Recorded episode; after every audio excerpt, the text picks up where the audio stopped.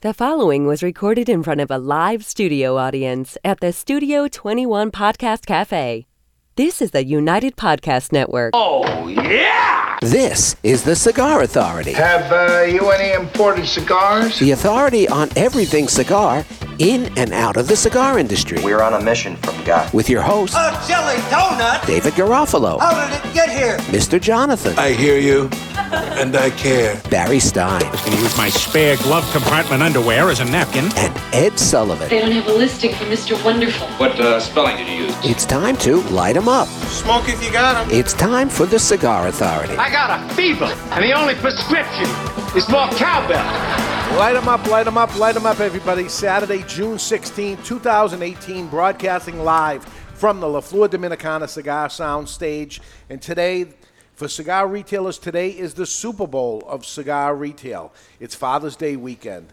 And a lot of little cigar brands this week, this can make or break their entire year. We're going to pull back the curtain and discuss what others are saying behind closed doors. Are the big cigar companies trying uh, to eliminate the competition by destroying the industry? We're going to name names. Welcome, everybody, to the Cigar Authority. And you're listening to the Cigar Authority now in its ninth year, making it the longest continually running cigar podcast.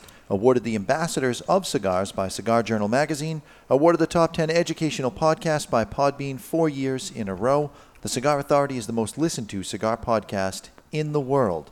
Cigar radio at its finest. The Cigar Authority is a proud member of the United Podcast Network, and you catch the podcast on demand at any time or our daily blog at thecigarauthority.com. Okay, before we start the show, uh, we have some uh, news to report, some terrible news to report. Our guest today for the show will not be joining us today. Scheduled today was Eric Hanson from Hammer and Sickle Cigars and his dad, which we referred to as Popsicle. His name is Rick, uh, Eric actually, um, and uh, they will not be here. Um, and to tell us uh, why and what has happened uh, and uh, explain to us is the national sales manager for Hammer and Sickle Cigars, our friend Erik Wentworth. Thanks for having us, boys. Thank you. Um, so I'm going to read a quick statement here uh, that was prepared for me by Anthony Filetra, who is the CEO of Clin Group. It is with a heavy heart that I am here today to inform you of the passing of our chairman and friend, Eric P. Hanson. Eric was one of the most innovative minds in the world of vodka and cigars, and he will truly be missed. Our thoughts and prayers go out to his family, his wife Jennifer, his daughters Caroline and Ella, his mother and father Martha and Rick, and his sister Ellen. Eric created a path and a plan for both vodka and cigars. We will honor Eric by continuing to follow his path. The day to day operations as chairman of Clin Group will be headed up by Rick Hanson, Eric's father. Rick will be transitioning the current president and CEO, Anthony Filetra, to take the role over. We are extremely fortunate to have Rick during these trying times. The day to day operations for Clint Tobacco will be headed up by myself, and it's, yeah, it's going to be challenging. Um, these are going to be really hard times for all of us within the company. Um, we want to thank everyone for their condolences during this time. Eric will be missed but not forgotten. So, with that being said, Yeah, let's, to- let's I think toast we should Eric toast. Hanson, uh, a good friend of the show, and uh, personally, great guy. We've already uh, lit up our cigar, the uh, Hermitage, which is part of the Cigar Authority care package. You guys all have it. Again, none of us saw this coming and uh, knew of anything. We, we had a three day event planned with uh, Eric and his dad uh, Thursday, Friday, and today, Saturday, starting off with our show today and uh, ending tonight with a cigar dinner where we have 120 people um, attending, and the show must go on. Uh, the, the dinner will, will happen. And um, the, the reason for the cigar dinner that we do every year, father and son cigar dinner, is um, you know you never know um, what happens in life. That um, you know you, you're with your dad one day and uh, the next day he's gone, and you wish you could have that cigar with him. Uh, even if they're not a cigar smoker, to sit down and um, you know the, the, event- the event is not a, um, a lot going on besides a, a bunch of father and sons, and in my case, my father and my daughter, and um, in this case, the son died. And you know you don't know either way of Right. what's going to happen. Life is short. And uh, here it is, um, you know, eight days ago, um, he passed. And, you know, we did the show last week and, and we knew what happened and um, e- everybody was on a, um, you know, need to know type of basis. Well, people were trying to figure it out, what has happened. So we, we said nothing and we, we, we didn't bring up that Eric was going to be on the show or anything. But we knew, and it, it was uh, a rough week. I know it was tough for you guys, Oh, and we very, very bad. appreciate the discretion. and uh, not not hard to, to not say say anything to anybody, but to actually go on with the show. And um, last week and this week too, you know, I always look forward to doing the show, but the past couple of weeks, Yeah. um, you know, it was a whole different thing because, you know, having this information and uh, not doing it. May, and maybe this is going to actually make us feel better that we're talking about it. Who knows how we all grieve in this, but um, you know, um, Eric um, was a customer here at Two Guys Smoke Shop. That's how I know him first.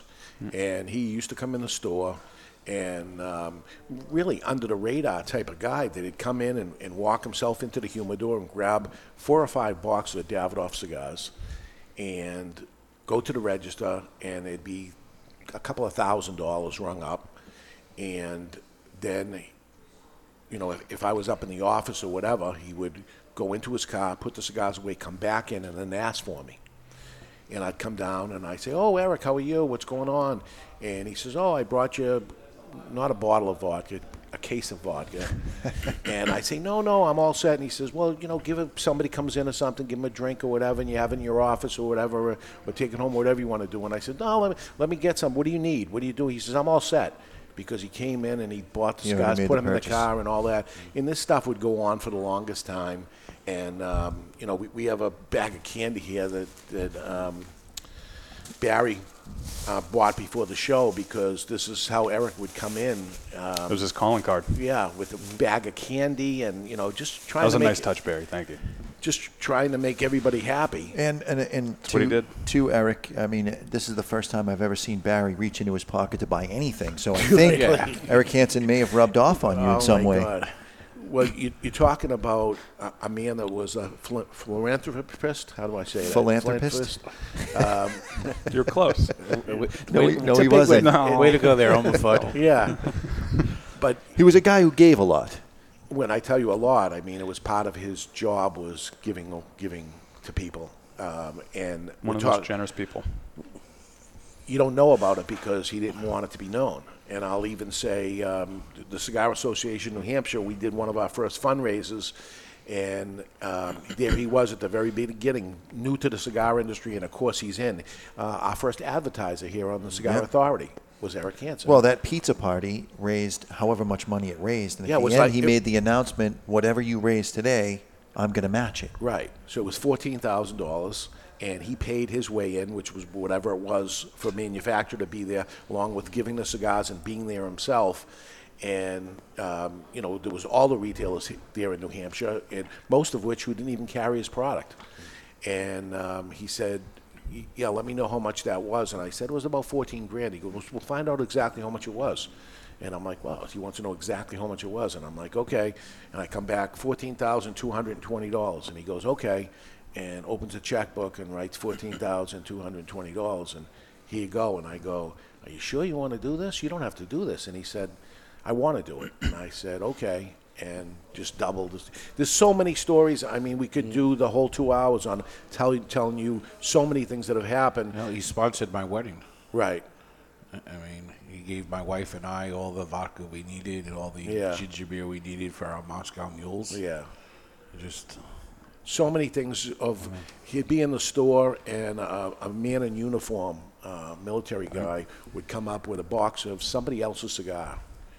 And i would see him catch it on the corner of his eye. He'd say excuse me and he'd walk over to the register and he would make the purchase for them. They were buying somebody else's brand and he paid for it. He didn't try to say let me give you mine instead or anything like that. No he just didn't even say he was with a cigar company his one of mine i want you to give mine a try there was no other thing than let me do this for this person that was it He loved our military. He was great to him. I remember once I was on a plane, um, and he was in first class, and a guy in uniform came through, he got right up, gave his seat to him, Oh my God. and uh, it's just I've never met somebody like that in my life. I, I know a lot of caring and giving person. I try to be that myself, but this guy was in a different league. Yeah, Everybody, a lot of people in life to a degree are selfish. He was, he had no ounce of selfishness in Oh his my body. God! It, wa- it was the craziest thing. So you know, we run um, promotions in, inside Two Guys Smoke Shop, and Eric, I think you were there that day. Um, I was in the Nashua store, and it was the end of a quarter, or the end of a month, and they see old Fat Yes. Freddy running around like a nut, and everybody's uh, looking at the register where it is, and it was. Uh, a, a tight m- month or quarter, whatever we were at. It was a year ago this month. Really? Yes. And um, I believe you're right. Yeah. so he said he Eric says what's going on with him I see you know he's got a jump in a step or something I said ah trying to close out the month and try to to make the bonus and whatever is going on. And he said what does he need to get there? And I said ah it's four or five thousand dollars whatever it is. I said I don't know exactly what it is. And he gets up and he says Freddie what do you need to do? And Freddie said oh whatever it's never mind it's whatever. He goes well, how far are you off? And he goes like 4,200 or something. And he says, oh, okay. And then Eric comes by, back to where I was sitting, grabs his uh, wallet and keys mm-hmm. and whatever was there and stuff, and said, I'll be right back. I got to go shopping. and he goes into the humidor with piles and piles of other people's brands of cigars and make, you know, he has to take a couple of trips because it's $4,200 and he said we should be there. And he rings him up and I s you, you know even the employees are saying you sure you want to do this? What do Yeah. you, this is crazy. And he says no i need to do it he, i need to do it is what he would say and rung him up and he's there and he says okay he says guess what the guy came back sits with me he says hey the guys made their numbers for the month and I said, "You know that cost me fifteen thousand dollars." and he said, "Good. you should be happy." And I said, "I am happy." I said, "I've never met anybody like you in my life, and I'm I'm glad I got to say that to him a whole bunch of times. When I would see him do that, I've just never seen somebody like this." And he cracked open one of the boxes and gave everybody Yeah. one of the cigars. yeah. Yep. That was probably my favorite thing about him is that if he was buying a box of cigars, everybody that worked that day was getting one of the cigars that Yeah. he bought. I even gave him the, the first Cohiba Behike was brand brand new. It was the talk of the town, and he came from Russia or wherever he had visited, and he came back. He said, "You ever hear of this?" And I said, "It was a three pack, right? The three pack that originally came open." Yes. Do You ever hear of this? And I said, "I did." I said, "Oh my God!" I said, "This is it, huh?" I said, "It's absolutely the real deal." He says, "Oh, it's the real deal." So he says, uh, have one. I said, no, no, no. He said, well, I never had it before, so let's smoke it together. And I said, okay. And then he called Ed out from the back, and he says, Ed, pick one.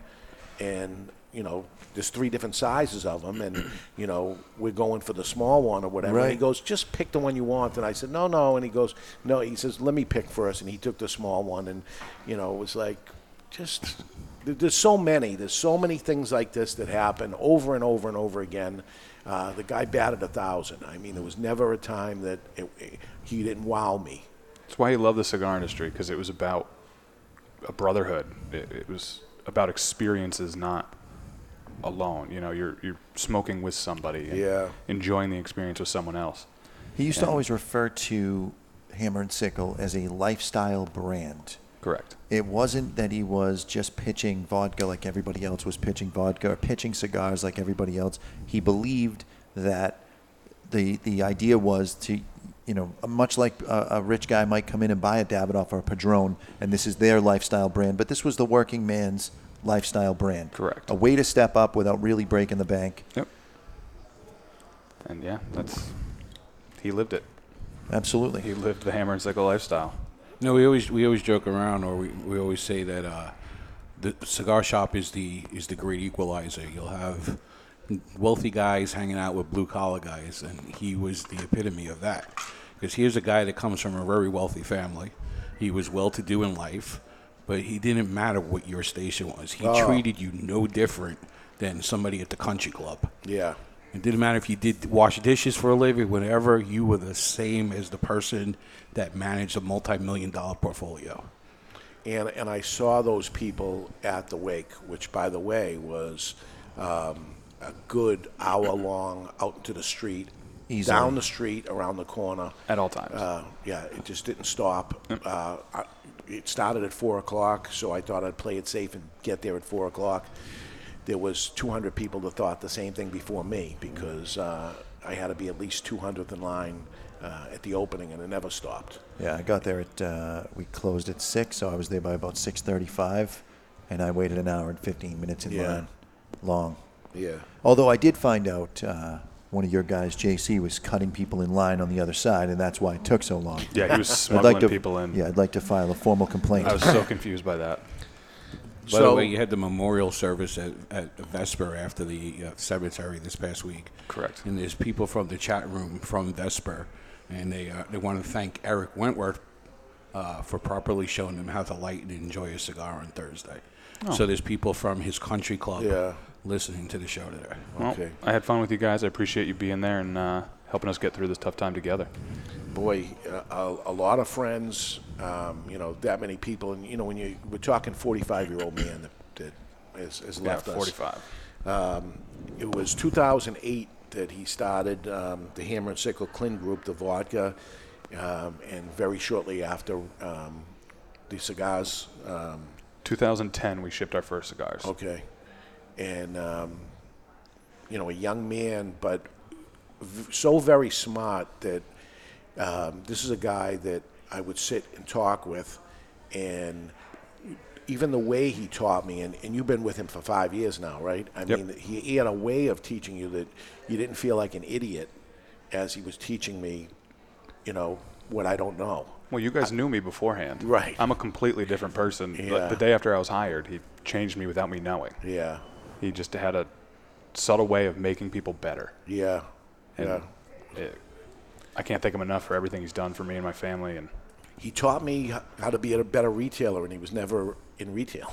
Right. You know, just so many things that you know. Remember him teaching us of, oh yeah, if you put something here, you're going to force them to walk in this direction. The and- interruptions, yeah. Yeah. So many different things. Violators. Violators. Yeah, yeah. violators. Uh, there were so many things be- because he understood it in liquor industry or whatever, and th- this was the great thing about somebody from outside this industry coming into this industry to make this industry better at that point. And you've seen things, believe me, you've seen things in other people's stores and other companies that have done things, and it stems from um, what he brought into this industry, and uh, just amazing stuff. Um, the um, The packaging.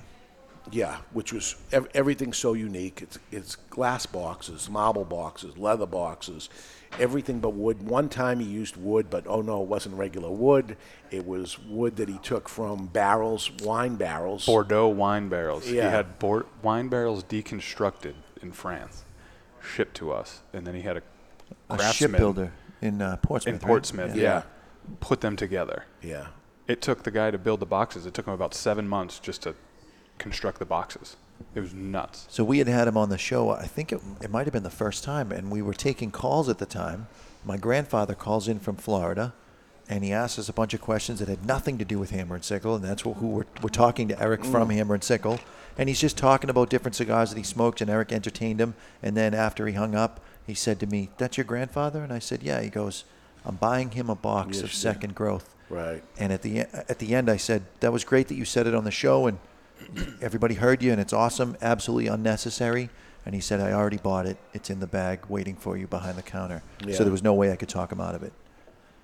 Yeah, your 90 year old grandfather, smoking from smoking cheap cigars to smoking that, right? Thirty-two dollars a piece. Thirty, yeah, six hundred dollars Yeah. change box. So I had given him to my grandfather when he finally came up from Florida, and he starts handing them out to everybody. And I knew he was going to do it, so I go around behind the scenes with a, a box of regular hammer and sickle, and I traded every single cigar back out and said, "You don't understand. This is Grampy cigar. I'm so sorry. I told them the story. They all understood. They took the second cigar, and I put him back in. So to him, this box never ran out.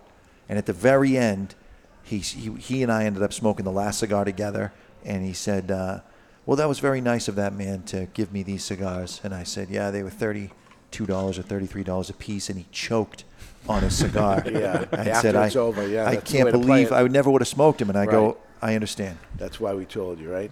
So, uh, and, a, and a lot of people in the cigar industry don't know Eric Hanson because he wasn't the front guy, right? He's not the guy that want, you know, he was nice enough because he was a local enough to actually come on our show, but more than not, you're the guy that's usually on the people shows, right? The idea of Hammer and Sickle, the lifestyle brand, was to build a brand around the brand, not around a person. Right. Because he has he had so many things going on. Right. He wasn't just doing vodka and cigars. He had a million other things he was involved in. So he didn't have the time to travel and do all that stuff. So it, it was about the brand and not a person. Yeah.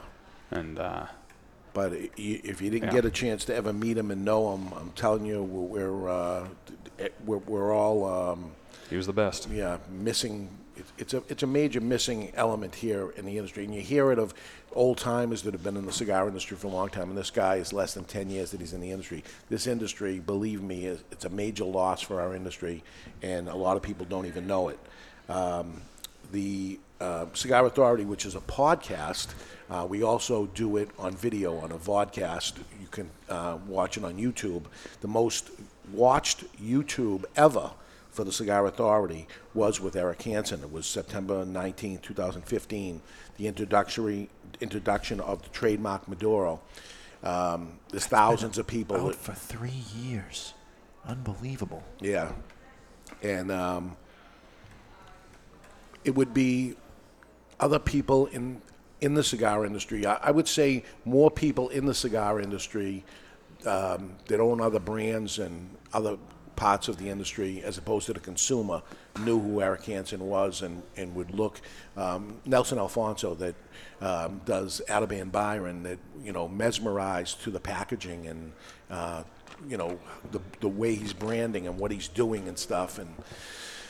I, and, and you said in your comment that this is going to continue. The idea is. He's built this thing and it continues on from here, and I, I certainly hope it does because uh, We're not going anywhere. All right. It, um, but when it comes to the IPCPR this year, which is less than 30 days away now, Uh, we will not be making it to the IPCPR this year. And, uh, you know, again, we want to stress that we are not going anywhere.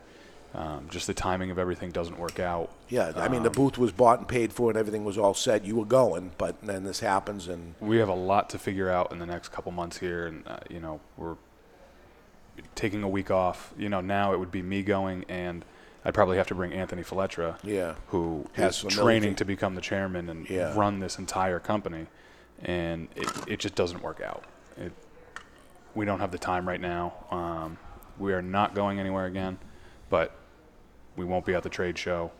Um, but you're still in business. still in business, not going anywhere, and we look forward to seeing everybody next year. Good, good. Um, so you know, I meeting a lot of people and, and passing on stories at the wake and funeral with people. You're talking about presidents of banks and country clubs, and you know, as Barry said, along with the um, guy that did the lawns. Yep. You know, was Everybody was there. everybody. It was um, amazing to see some of the people, and you know, it's one of those r- rooms filled with people that they didn't all belong together, but they did all belong together because they crossed his paths for one reason or another.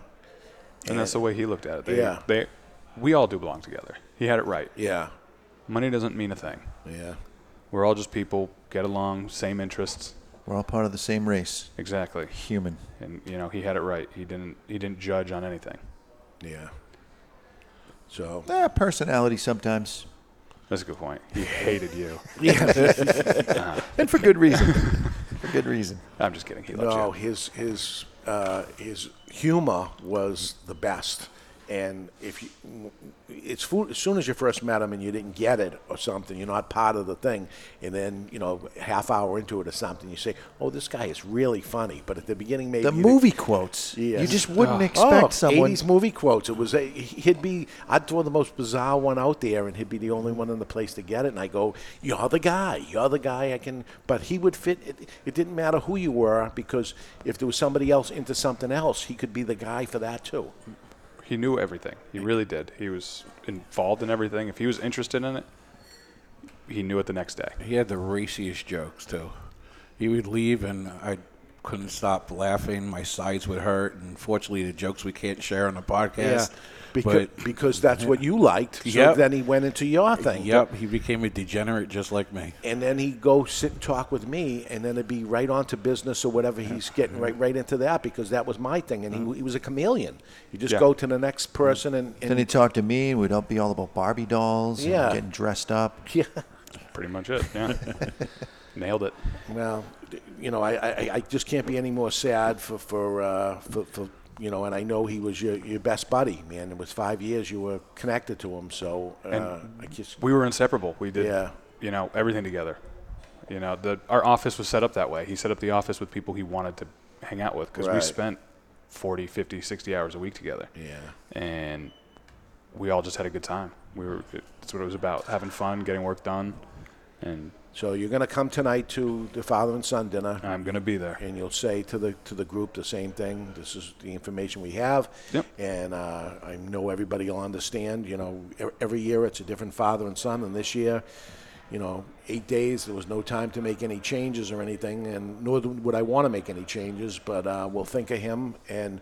Um, those that are coming that listen to the show, the show must go on. He would want it to be. Yep, we're just going to have fun.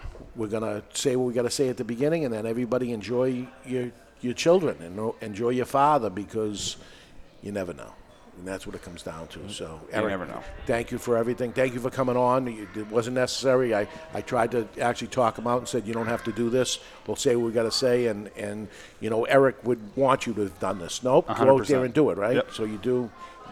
So you Do got to do it. You gotta got to push through, and uh, you know the company's going to go on. He'd probably joke around and tell you way to bring down the room. Yeah. Yeah, Yep. That's, That's that's what happened, was, right? yeah. And, and make it so we're going to try not to bring the room down. We're going to get back to the regularly scheduled portion of the show after this break. We're going to take a break right now, Eric. Thank you for coming with it, coming Thank here you, with guys. us. When we come back, we're going to talk about the cigar industry and pull back the curtain. What are the family-owned and operated cigar companies saying about the big companies? Something's going on, and I don't like it. I'm going to name names, and we're going to dig in deep when I return. We're live from the Studio 21 Podcast Cafe, and you're listening to The Cigar Authority on the United Podcast Network.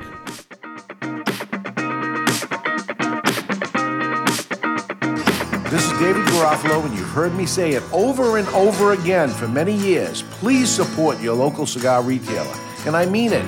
If you don't buy from them, they will go away, and then what? There'll be no place to go.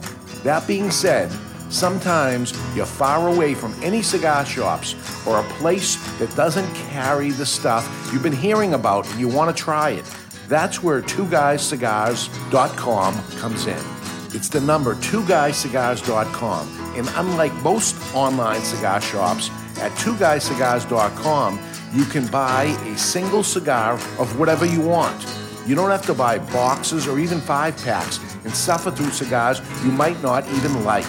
One of this and one of that is acceptable, appreciated, and commonplace at twoguyscigars.com. That's the number two guyscigars.com. Thank you for your business. Ooh, we're gonna have fun. When the Cigar Authority returns on the United Podcast Network. There was a time when cigars were the hallmark of elegance and success. In this time gone by, the aficionado would revel in opening a beautiful box, only to find their favorite celebratory smoke emblazoned with a heritage laden band. It's time to put the bundle down and travel back to this golden age. For your voyage, may we humbly suggest the only cigar worthy of being packaged in a handmade marble box Berlin Wall Series from Hammer and Sickle.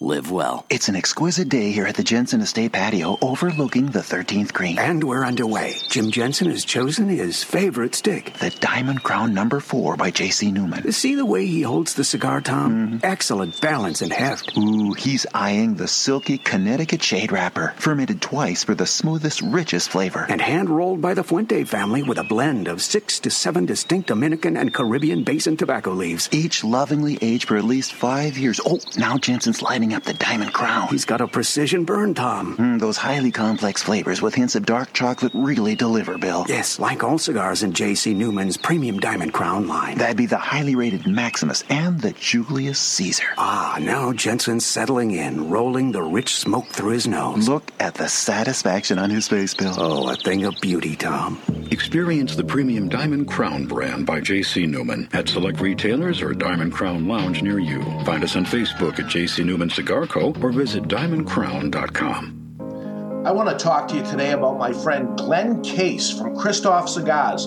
I've known him for many years. Glen is a very nice guy, one of the nicest guys in the industry. Always friendly, always happy. So when I heard his brand Kristoff was pissed off, I was surprised. Kristoff cigars have always been known as smooth and rich, and the pissed off Kristoff is just that. But there's something else happening here. A natural San Andrés wrapper, the binder Indonesian, and the filler Nicaraguan. And like Glen Case, the cigar starts off sweet, but then it gets pissed off. And like Bruce Banner, you don't want to piss off Glen Case about Kristoff cigars. Or do you? Expect some spins and a nicotine kick. Strap yourself in for a ride. Pissed off Kristoff is deceivingly strong. You've been warned. Sold in 10 count boxes, four sizes including Churchill, 6x60, Robusto, and Corona Gorda. The hottest new brand is the Pissed Off Kristoff. Take it for a ride. Since 1964, Padron Cigars have had the same mission. With over 50 years spent to create a perfect cigar, and more than 100 years to create a perfect legacy, the Padron family understands the significance of time. Padron delivers only the finest handmade complex cigars with the flavor of the Cuban heritage, out of which the Padron recipe was born. The Padron mission is simple exceptional quality of their cigars and not the quantity produced. As a vertically integrated family owned company, personal attention to every detail is taken in all steps of the tobacco growing and cigar making process. Padron Cigars. They give you, the cigar smoker, the confidence that each cigar is the same. Perfect. Padron Cigars. Handcrafted since 1964. I want to tell you about my friend Jochy Blanco, a fourth generation Dominican cigar maker known for growing tobacco and producing highly acclaimed cigars for other people. As some things stay the same, other things have to change. Finally, Jochy's factory, Tabacalera Palma, has produced a cigar that not only belongs to the factory, but pays homage to the cigar rolling room known as La Galera. The La Galera Connecticut blend is special, using an Ecuadorian Connecticut wrapper surrounding a Dominican blend of Piloto Cubano, Criollo 98, and a varietal that Jochy named T112. With exception of the wrapper, Jochy grows all of the La Galera tobaccos himself and carefully watches over every step. The flavor smooth, but still offering plenty of flavor in all sizes, paying homage to the people and tools used in the factory. Now for the amazing part. La Galera, Connecticut has a suggested retail price ranging from $4.95 to $6 and has been awarded the Cigar of the Year by the Cigar Authority. La Galera, Connecticut, creating their own version of the Connecticut cigar because they demand more. Hi, this is Nestor Miranda from Miami Cigar, and you are listening to the Cigar Authority. And we are back. Live from the La Flor Dominicana Cigar Soundstage, right above Two Guys Smoke Shop in Salem, New Hampshire. Now in our ninth year, you can find the Cigar Authority on social media. Please be our friend. Subscribe to the show and give us a review. Not just a review, a five star review. Welcome back, everybody, to the Cigar Authority. That was a rough uh, segment. Yeah. I've Been thinking of that all week that I had to get on here and uh, talk about it, but it's supposed to be good for you, right? You're supposed to get it out and say it, but again, I could go on for Therapeutic. hours of uh, the different uh, things he's added to my life and a lot of people. Uh, but it is what it is. Uh, let's get back to uh, the regular show and start making, uh, joking around and trying to be uh, telling stories or whatever. Well, of course, your next story is not a joke either. It's not a joke.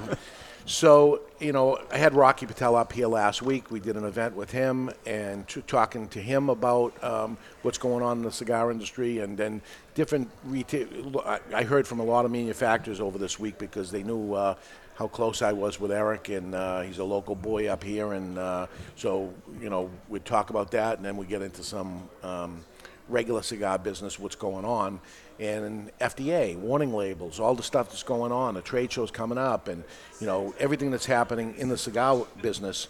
But this has been going on for the longest time of me hearing from um, the smaller manufacturers talking about the bigger manufacturers and what they seem to be doing to us, the negative stuff that's happening um, uh, in the background. It, n- negative or maybe doing nothing, right? Right. While they're working their ass off trying to make things better, um, they're not getting any action from the bigger companies. And then finally, something was actually posted. And I saw it, so somebody just couldn't take it anymore and said, That's it, I'm just going to say it. And this is Facebook, right? I think? It certainly looks like Facebook. Okay. So it was uh, Carlos Carlito Fuente Jr. This is uh, Carlito Fuente from uh, Arturo Fuente Cigar Company, and he writes It seems very obvious that the big boys want to eliminate the family businesses that have gone and have gone against the hard fight the Cigar Rights of America, the CRA, has put their heart and souls behind to save the premium cigar industry. There is presently a lawsuit against these unreasonable warning labels, which will absolutely destroy the art, tradition, culture, and century old history of these beautiful cigar lithographs and the proud heritage of the artisan culture. We must stand behind the legacy of family handmade cigar companies and family brick and mortar tobacconists of America. These big mass producers seem to do everything to eliminate the legacy of honored families whom have given their all through generations for the sake of marketing share, profits, and the, all the ambitious big cigar companies, which, in many people's opinion, is to control by destroying. Shame on them. So he put it out there, and he got a lot of backlash for it. I actually applaud him for, for, for Absolutely. saying it. Um, and then comes the next one, and the next one, and then they're able to end up saying it. Somebody has said it, said it, broke ground, and said what it is. By saying it, maybe putting the, the spotlight on them, maybe this will slow them down or make them think. Because my feeling of this, and you know, taking one of these big, massive companies um, that aren't even, a, you know, there is not a person from the company. There is a president of the company, possibly, and he could be from this country or not this country. Right. Um, but the president of the company, of the corporation, is just a person that came in from another industry, came in, and his job is to raise revenue, raise market share, move the needle. And that's how he's judged, and that's his only job, what he does. And I've seen them come and go, believe me. They do it, they destroy things around them, and then they leave. They're off to Procter and Gamble or off to Coca-Cola, whatever Right. Mm. next corporation they're going to go to. In the meantime, destroying this, and this is what's going on. And as we're in this battle right now with FDA, you're seeing some of the companies coming out, and we're saying to them, "No, no, the the warning labels are going to destroy us." No, they produce the package that doesn't destroy their packaging, and they say, "Oh no, here it is." In other words, screw them. Months before it has to be done. Right. It's almost like waving a white flag. In the meantime, that we have a lawsuit that say we're not going to do it. Well, you're saying it's okay, we're giving up, and we're talking about the guys with the most market share that end up doing it. So, i- in the end, we lose the battle because we're, we're fighting, and within our little group, We have a wolf in sheep's clothing, really. and, and there's a few of them. It looks like they're on our side because they happen to sell a product that looks similar to handmade premium cigars, and it isn't that. Well, they're, panicking because they're losing market share. I think it's out of pure panic. You know, somebody, they're the bully. Bully picks on you. What are you going to do? You, you fight back. The bully, the pick on person fights back. You team up with another bully to kick the guy back down. Right. Well, the David and Goliath syndrome Yes. that's happening here, and the Goliaths. I mean, it, it, it- they have more money, they have more resources, they have everything, and when all is said and done, when it ends up happening, the little guy, and I've seen it in other industries. To to understand what's going to happen in this industry, you got to look at under, other industries where mon- monopolization has happened, and this type of thing goes on and you see exactly what happens, which is the little guy gets stamped out, he's gone, and then they rise to the top. When they rise to the top, and maybe you're, you, the consumer, you're buying because it's a better price and all that, but what ends up happening is once they squish those other guys out, then they raise the prices at that point. Okay, Right. we got them out, and now okay, the prices go up. So they even using the consumer against the the, the small uh, manufacturer, and that goes for brick and mortar retailer also, because some of these guys are opening massive retail operations on top of it, and once again squashing out the American-owned, family-owned and operated retail establishment. So he mentions right in there. Not only does he talk about manufacturing, the manufacturer itself, but he's also saying the brick and mortar retailer also. So he's standing up for us. We, I think, we have to stand up for him too. Absolutely. So uh, again, if something we learned from Eric Hanson, right? You, you try to help everybody, even if it's uh, not something. You know, he's not a brick and mortar retailer, but and he and he does sell to these massive companies. But we got to do something. It's the Walmart mentality. You look, Main Street America is pretty much gone due to the big box store. And that's what these manufacturers want to do. They want to be the big box store and destroy Main Street America. Oh, it's not gonna it's not gonna go well. And I, I'll tell you, I when I was in this originally open two guy smoke shop, we sold cigarettes too. And I quickly learned the cigarette industry was the mass producers, the big giant guys, and uh, I didn't like them. And I would meet the little cigar manufacturer guy, and I loved them. And over a few years, I said, okay, I'm going to eliminate cigarettes altogether, and I'm going to just go with what I like. Uh, if I'm going to do this the rest of my life, let me do it with people I want to hang out with, and Absolutely. uh, you know, Surround yourself with those you love. yeah. So I ended up doing that, and now here we are with the cigar industry is going into that direction, and I don't like it. Even, and correct me if I'm wrong, even our trade show organization, the IPCPR, is set up in such a way that if you have the money, you can succeed.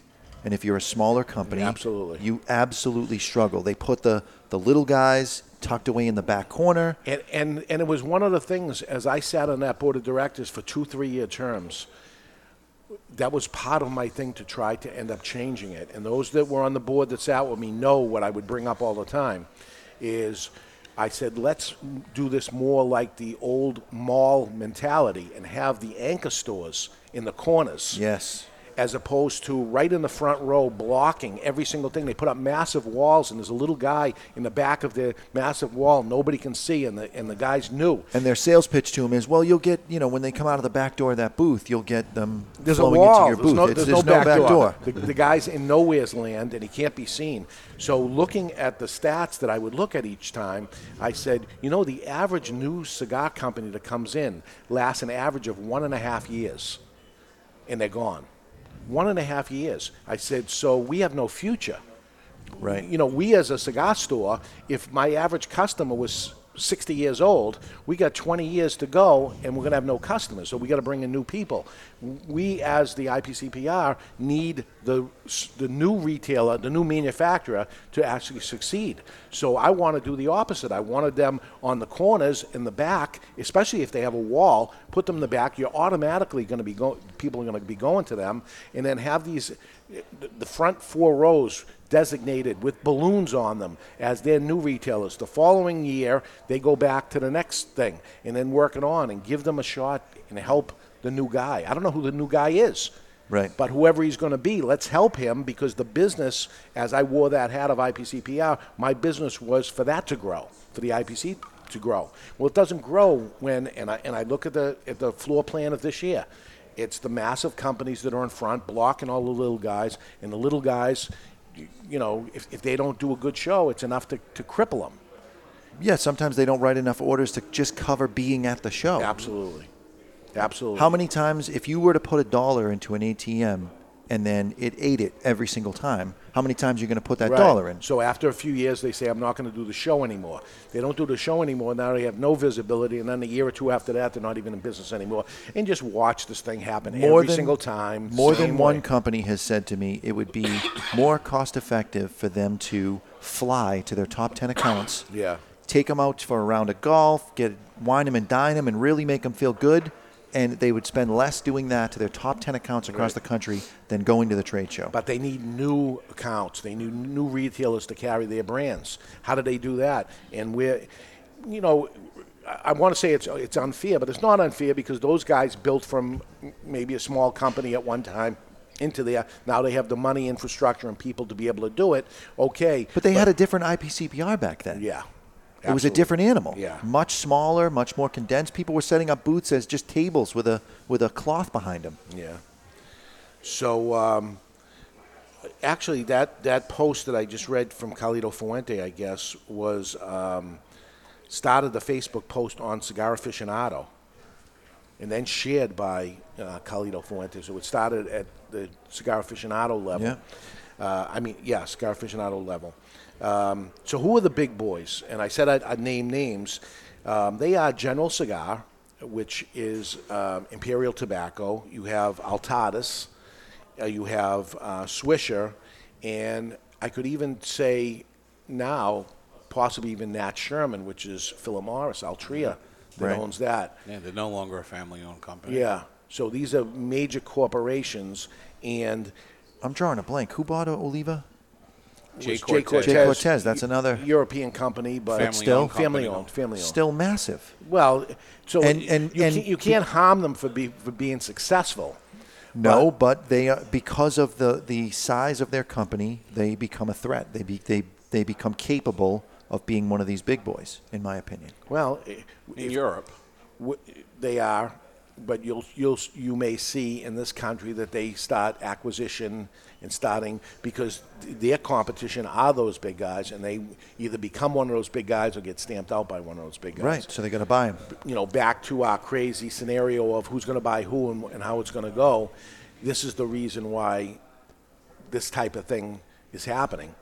Um, so who are the family-owned brands? You know, bigger brands because they're, they're all family-owned brands and stuff. But you look at somebody like Fuente. He's the one writing this, so he's a family-owned company. It's family-owned and operated. J.C. Newman, who's their distributor, but another family-owned company that's there. Rocky Patel, uh, La, La Flor Dominicana, Padron, Ashton. We're talking family-owned companies that are there, all successful, all doing very good. My father, family. Yeah. Aren't they also all on the board of um, CRA. CRA? CRA. These are your top CRA guys. And I mention this because when I do go to Washington, D.C., and you know, I haven't in probably over a year now, but I've been many, many times, say a dozen times. Each time I go there, I bump into these same exact people that are there. The same ones. And why is it the same ones? Because and I don't bump into the other ones, the big ones. They're not there. They actually have a their own lobbyists, their Right. own people, because their agenda is different. And it's sad to say some of the agenda is actually to hurt the industry, which will in turn help them.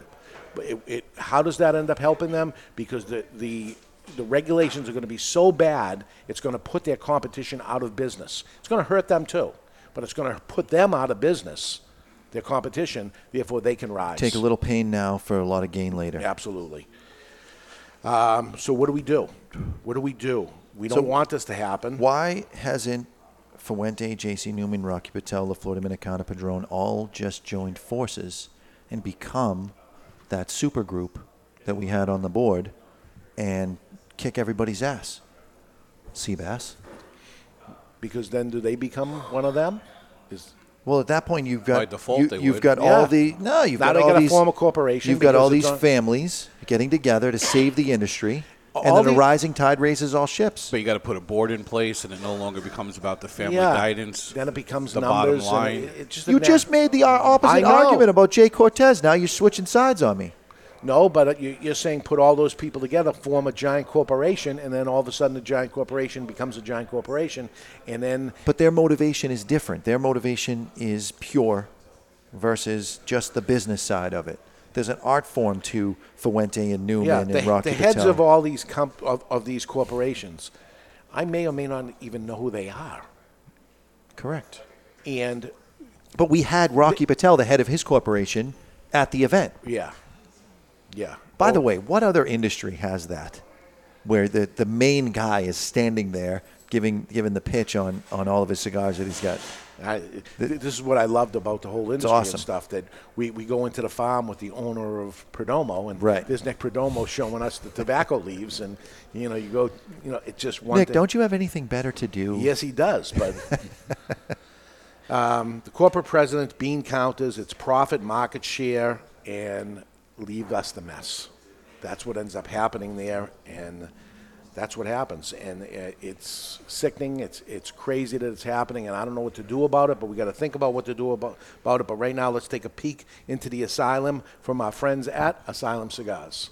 They're coming to take me away, ha ha. They're coming to take me away, ho ho, hee hee, ha ha. To the funny farm where life is beautiful all the time. And I'll be happy to see those nice young men in their clean white coats. And they're coming to take me away, It's time for news from the insane asylum. Odd and sometimes historic news stories that are too insane to be true, or are they? Brought to you by Asylum Cigars. Take no prisoners. Asylum cigars are truly flavorful, medium bodied Nicaraguan cigars with sizes ranging from 4x44 to the absolutely insane 8x80 Asylum cigars. A woman from Martha's Vineyard has filed a lawsuit against the Canadian company that she rented her house to. The lady rented her house to Mile High Distribution, only to find out that every room in her house was used to film pornography. Scenes were filmed in the kitchen, on the sofa, and even in her bed. The lady stated that the rental agreement did not give them permission to film such movies that could have included the titles Hiding the Cuban Missile and Chappaquiddick. And that's not only insane, it's asylum. They're coming to take me away, ha ha. They're coming to take me away, ho ho, hee hee, ha ha. To the funny farm where life is beautiful all the time. And I'll be happy to see those nice young men in their clean white coats. And they're coming to take me away, ha ha. I was quite proud of Chappaquiddick. Chappaquiddick. You you giggle when you give the punchline, though. You can't do it stone I can't do it with a straight face. I don't see why it w- why she would have a, a right to have that expectation because you're renting the house and then whatever you do in the house. Uh, do people not have sex when they rent houses? Well, I don't know what the, the agreement looked like, but there could have been something in there that the rental is not for commercial purposes. Therefore, they would be in violation of the agreement. If it's stipulated in there, she has a case. If it's not stipulated, she doesn't have a Well, case. Well, what if you're filming and at the time you don't know that these videos are going to go on the internet? You're just filming, you know, for posterity's sake. Mile And- High Distribution is a big time pornography company, so they knew what they were doing. You knew who they I- were. I- they were in my browser history. There we go. Can't say as I'm surprised. So as, as he pulls his phone away from me at that moment, Mr. Jonathan. You know, Dave, I think another point on the large corporations is even if you take it outside of the cigar industry, once you have shareholders, Yeah, that's what dictates the decisions you make. You know, if you're an independent owner, you can do something because it's the right thing to do. So the Even- guy, the guy at the top of the helm, you're saying mm, may have no choice. He doesn't want to do it. He's He gotta do what's have- good for business. Everybody has a boss once you're in a uh, public corporation, right? Yeah. The CEO has to answer to the board of directors, who in turn answer to the shareholders. So everything becomes about bottom line, and we have to make our numbers this quarter. Here's what we have to do we got to cut back on people, we got to cut back on what we're spending on product, but they find a way to make all the numbers work. And it's a double edged sword because if you decided as a consumer you were going to boycott those companies, you're hurting somebody's job down the road. There's there's other agendas, and the cigar industry has three different companies that are fighting and actually spending the same, not the same amount of money, but spending money on the same exact issues. It's, it seems insane to do it. You have the CRA, Cigar Rights of America, the IPCPR, International Premium Cigar and Pipe Retailers, and the TAA, Tobacconist Association of America. I've been members of all three, and I ended up stopping a member of the TAA because I saw the direction. You mean. CAA? CAA because I saw We're still a member of the TAA. CAA. We have plenty of those cigars Cigar- to sell. Yeah. The CAA, because their agenda was different than mine, and I said, okay, this does not match where I am, and I think it should go this way, and they think direct, yeah, we're going to absolutely go that way, and I go, well, it's going to end up hurting. So I belong in the IPCPR, International Premium Cigar and Pipe Retailer, because that's what I am right? So that's where I belong. CRA is you folks that are listening to this, Cigar Rights of America, which is supposedly a group of consumers. So the consumer group, like the NRA, that was the whole idea Right. behind it. The problem is they're just not getting enough people to join it. If you're not a member, you need to be a member. you need to be a member. For thirty-five dollars, you're going to save yourself that in the just in the taxes alone in the future. or we need some consolidation to happen within here. The CRA and the IPCPR Consolidate. consolidating, being together as one or something. Well, because- isn't that a tough decision to make because you've got these big companies with these massive booths who will, i- in the end, be funding, they'll be doubly funding. On one side, funding to make the regulations go away, and on the other side, part of the CAA trying to make the regulations happen. They're funding both sides. Would they pull out of the IPCPR if the CRA joins them? And I don't know if I want to say that the the other side is making these things happen. I'm saying it. You're saying it, but but I'm saying they're doing nothing to stop it. So they- they're almost there. You know, if this doesn't happen, that'd be nice. But if it does happen, that'd be nice too. So we're not going to make it happen, but we're not going to do anything to stop it. The problem is they're better than 50% of the industry. So without them, and, and, and some of the moves they make, so uh, maybe they're listening. Maybe they're listening, and they, you Is know. that why you're scared to say it? Say what? I'm saying everything. I said their names. I said everything. but what I'm hoping to end up happening is that they end up that that Carlito was man enough to, to say it. That maybe that now opens it up and we, we start talking about it because you know let's take Donald Trump for instance. He went to North Korea. People yelling at him about wow you, you went and, and met with him. And you know I don't know what your politics are. I don't want to get into it. But wasn't it very smart to actually meet with them and talk about it? Let's talk about the problems that, that are in hand instead of not talking about it. So here's the problem that's in hand. We're trying to stop this so the warning labels don't have them. We have a lawsuit in place. We're doing this, this, this. And then you are coming along and saying, okay, here it is. We're putting our stuff out months early because even though you have a lawsuit, this thing might go away. We're, we're saying we're fine with it the way it's going. You just hurt us doing this. Right. So you, you made an action that actually hurt us. Don't doing you it. think that that's deliberate? Possibly. What do you mean possibly? Yeah. Of course it's deliberate. You're trying to say, and I get you. You're trying to play both sides of it a little bit, but that isn't. That's an act of war. That's some Sun Tzu stuff. They- They're they're doing it on purpose, with forethought, to hurt the industry. They're paying to do it. It's costing them extra to actually Right. make the move. Yeah, you can send in as many boxes as you want before the deadline, the existing deadline, which could change without the warning label. Only the stuff that ships after said date needs the warning label. Yeah, you, you know that they're the, that the the other side, the the people that want this FDA thing to happen, not not in the cigar industry, um, that want these warning labels to happen, are going to show up with the packages all done and say, "Yeah, they're fine. They're already doing it." And then, therefore, somebody It's a bullet. goes forward and say, "Yeah." They handed them a bullet.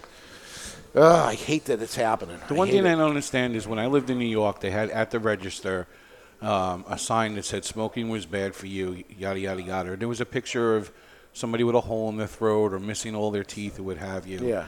And the retailers in New York, I think it was the New York Tobacconists Association, they won an argument that it was a violation of free speech. Yeah. How come they won that and we haven't won this on the same platform? Yeah.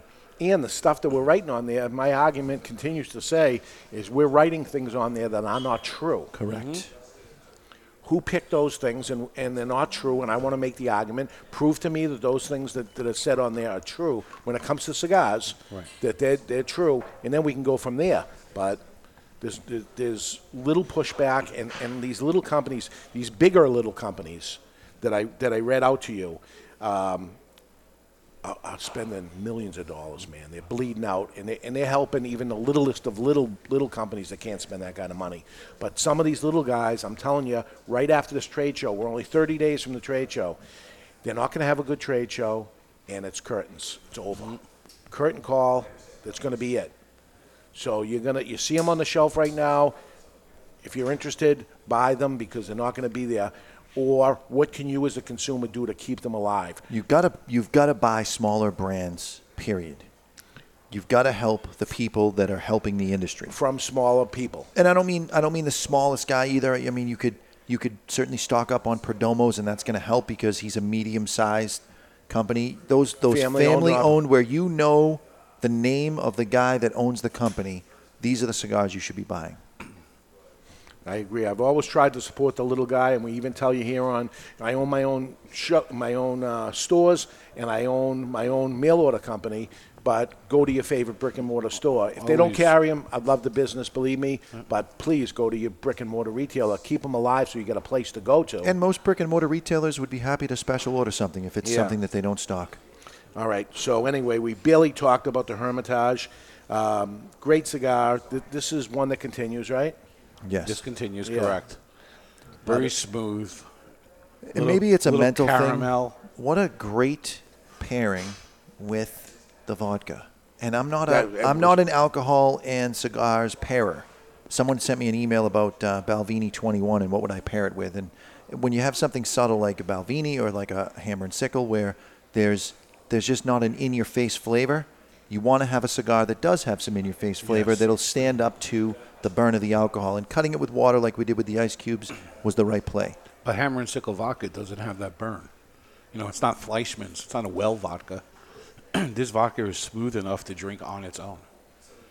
Does not need a mixer. No, I, I, I agree with you, but I like the couple of ice cubes in there just to. I agree. Prefer still, chilled. It's still alcohol-y. Well, in the next hour, we're going to smoke a cigar that um, they're not making anymore. Yeah, that was it. They made the thousand boxes and, and that's it. game over. And uh, Eric Hanson was kind enough to uh, give me box number 1,000 of 1,000 and signed it.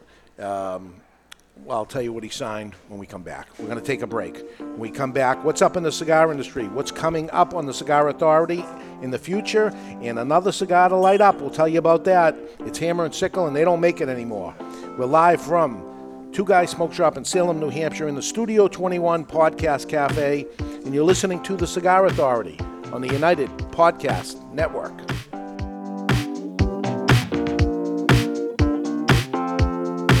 Stepping into the aging room has a new meaning at Aging Room Cigars, as Rafael Nodal has traveled to Spain, where the idea for Aging Room Solera was born. The Solera method of aging has been used for centuries in the making of wine, sherry, brandy, and rum. The method mixes different vintages, allowing them to age together. For Aging Room Solera, Rafael takes several tobacco vintages and puts them in bales, where they age together for another 12 to 18 months. This allows the tobaccos to marry for a longer period of time. At the end of the aging process, Aging Room Solera becomes a balanced and complex cigar with a fantastic price point.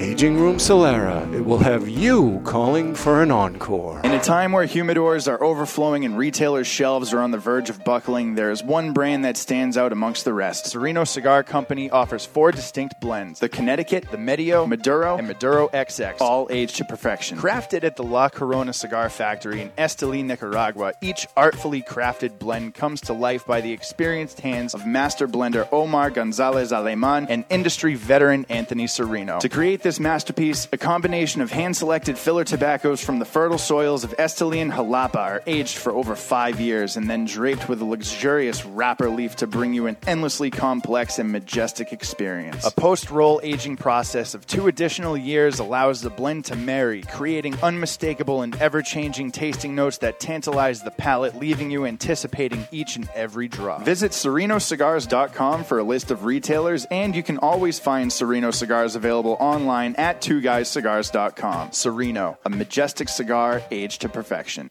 You've heard us talking before about the best cigar magazine in the world, Cigar Journal. You want to know what makes Cigar Journal the best cigar magazine? Cigar Journal covers every angle of the cigar world. From exclusive stories and features, insightful interviews with industry power players, detailed cigar reviews, and of course, all the latest news and reports surrounding premium cigars. We're telling you, you will be impressed. Cigar Journal has stunning images, explanations of cigar science basics. This is the magazine for any cigar enthusiast, or better yet, passionado. Cigar Journal covers cigars in the US and around the world and is printed right here in the USA. You owe it to yourself to discover the world's best cigar magazine, Cigar Journal. Available at your local cigar retailer and on the web at their new website, cigarjournal.com. That's cigarjournal.com. You're listening to The Cigar Authority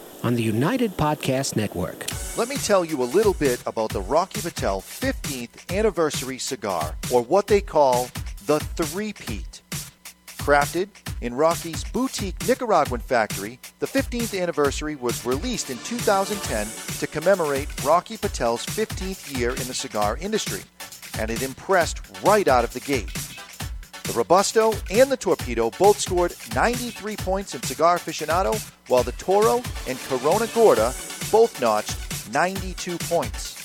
The Rocky Patel 15th anniversary is a robust cigar with notes of toasted spice, roasted coffee, and almonds. Rocky Patel himself has referred to his 15th anniversary as the decade on steroids. The 15th anniversary has also been named to Cigar Aficionado's top 25 cigars of the year list on three separate occasions. Rocky's only brand to accomplish the three-peat. Rocky Patel's 15th anniversary, Rocky Patel's 15th anniversary, Rocky Patel's 15th anniversary. The La Galera Habano uses a classic wrapper on a staple cigar for a classy company. Hi there, this is David Garofalo of the Cigar Authority, and I want, no, no, I need to tell you about La Galera Habano. The La Galera Habano is an authentic cigar elaborated with the hands of the best cigar rollers of Tabacalera Palma in the Dominican Republic.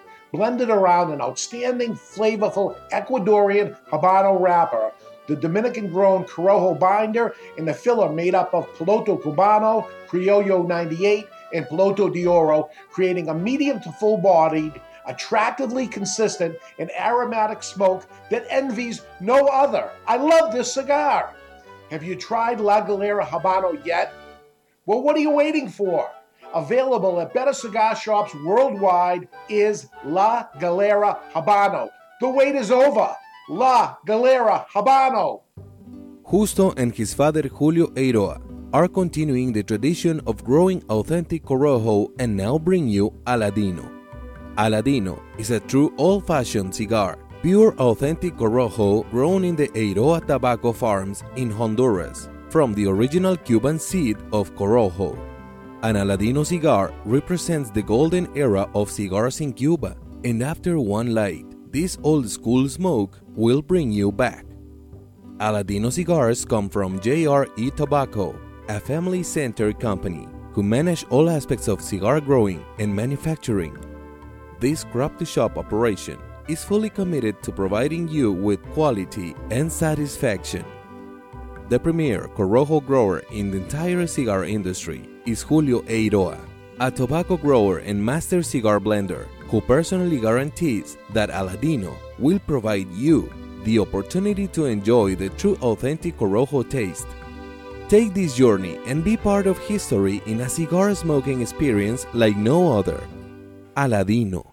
This is good smoke. This is the Cigar Authority. Smoke a cigar? Sure. The authority on everything cigar, in and out of the cigar industry. You'll get nothing and like it. With your host, You smoke vile cigars all day. David Garofalo, Oh, that's fine as long as they're imported. Mr. Jonathan, You should have caught me before my operation. Barry Stein, I never drink. Why? and Ed Sullivan. Might even lend you my lighter. So it's time to light 'em up.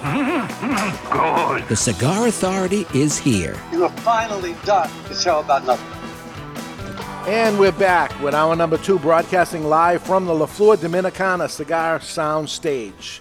There's a lot of stuff going on behind the scenes in the cigar industry, and Barry knows what's up. We'll get to that and lots more. Welcome back to the Cigar Authority. And you're listening to the Cigar Authority now in its ninth year, making it the longest continually running cigar podcast. Awarded the Ambassadors of Cigars by Cigar Journal Magazine, awarded the Top 10 Educational Podcast by Podbean four years in a row, the Cigar Authority is the most listened to cigar podcast in the world. Cigar radio at its finest, the Cigar Authority is a proud member of the United Podcast Network. Catch the podcast on demand at any time or our daily blog at thecigarauthority.com.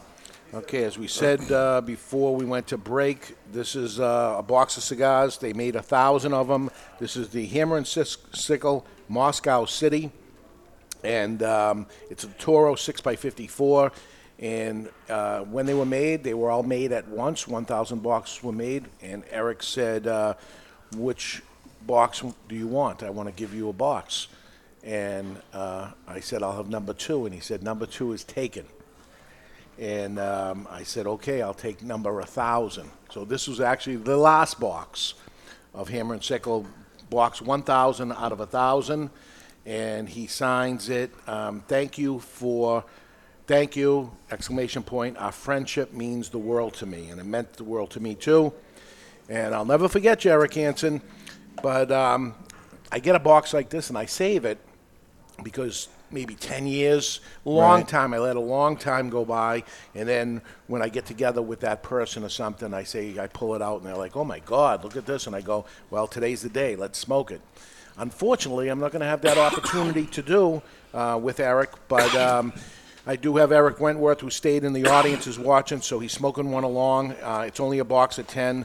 Uh, I'm going to hang on to the uh, last row. And Eric, let's not forget this. So years from now, um, we'll, we'll continue to end up uh, smoking that. and that's something uh, you had gifted Eric Hanson a box of, uh, was it 19? I think 79. 79 Macanudos. trying to explain, you know, he didn't realize that Macanudo made cigars in Jamaica back in the day.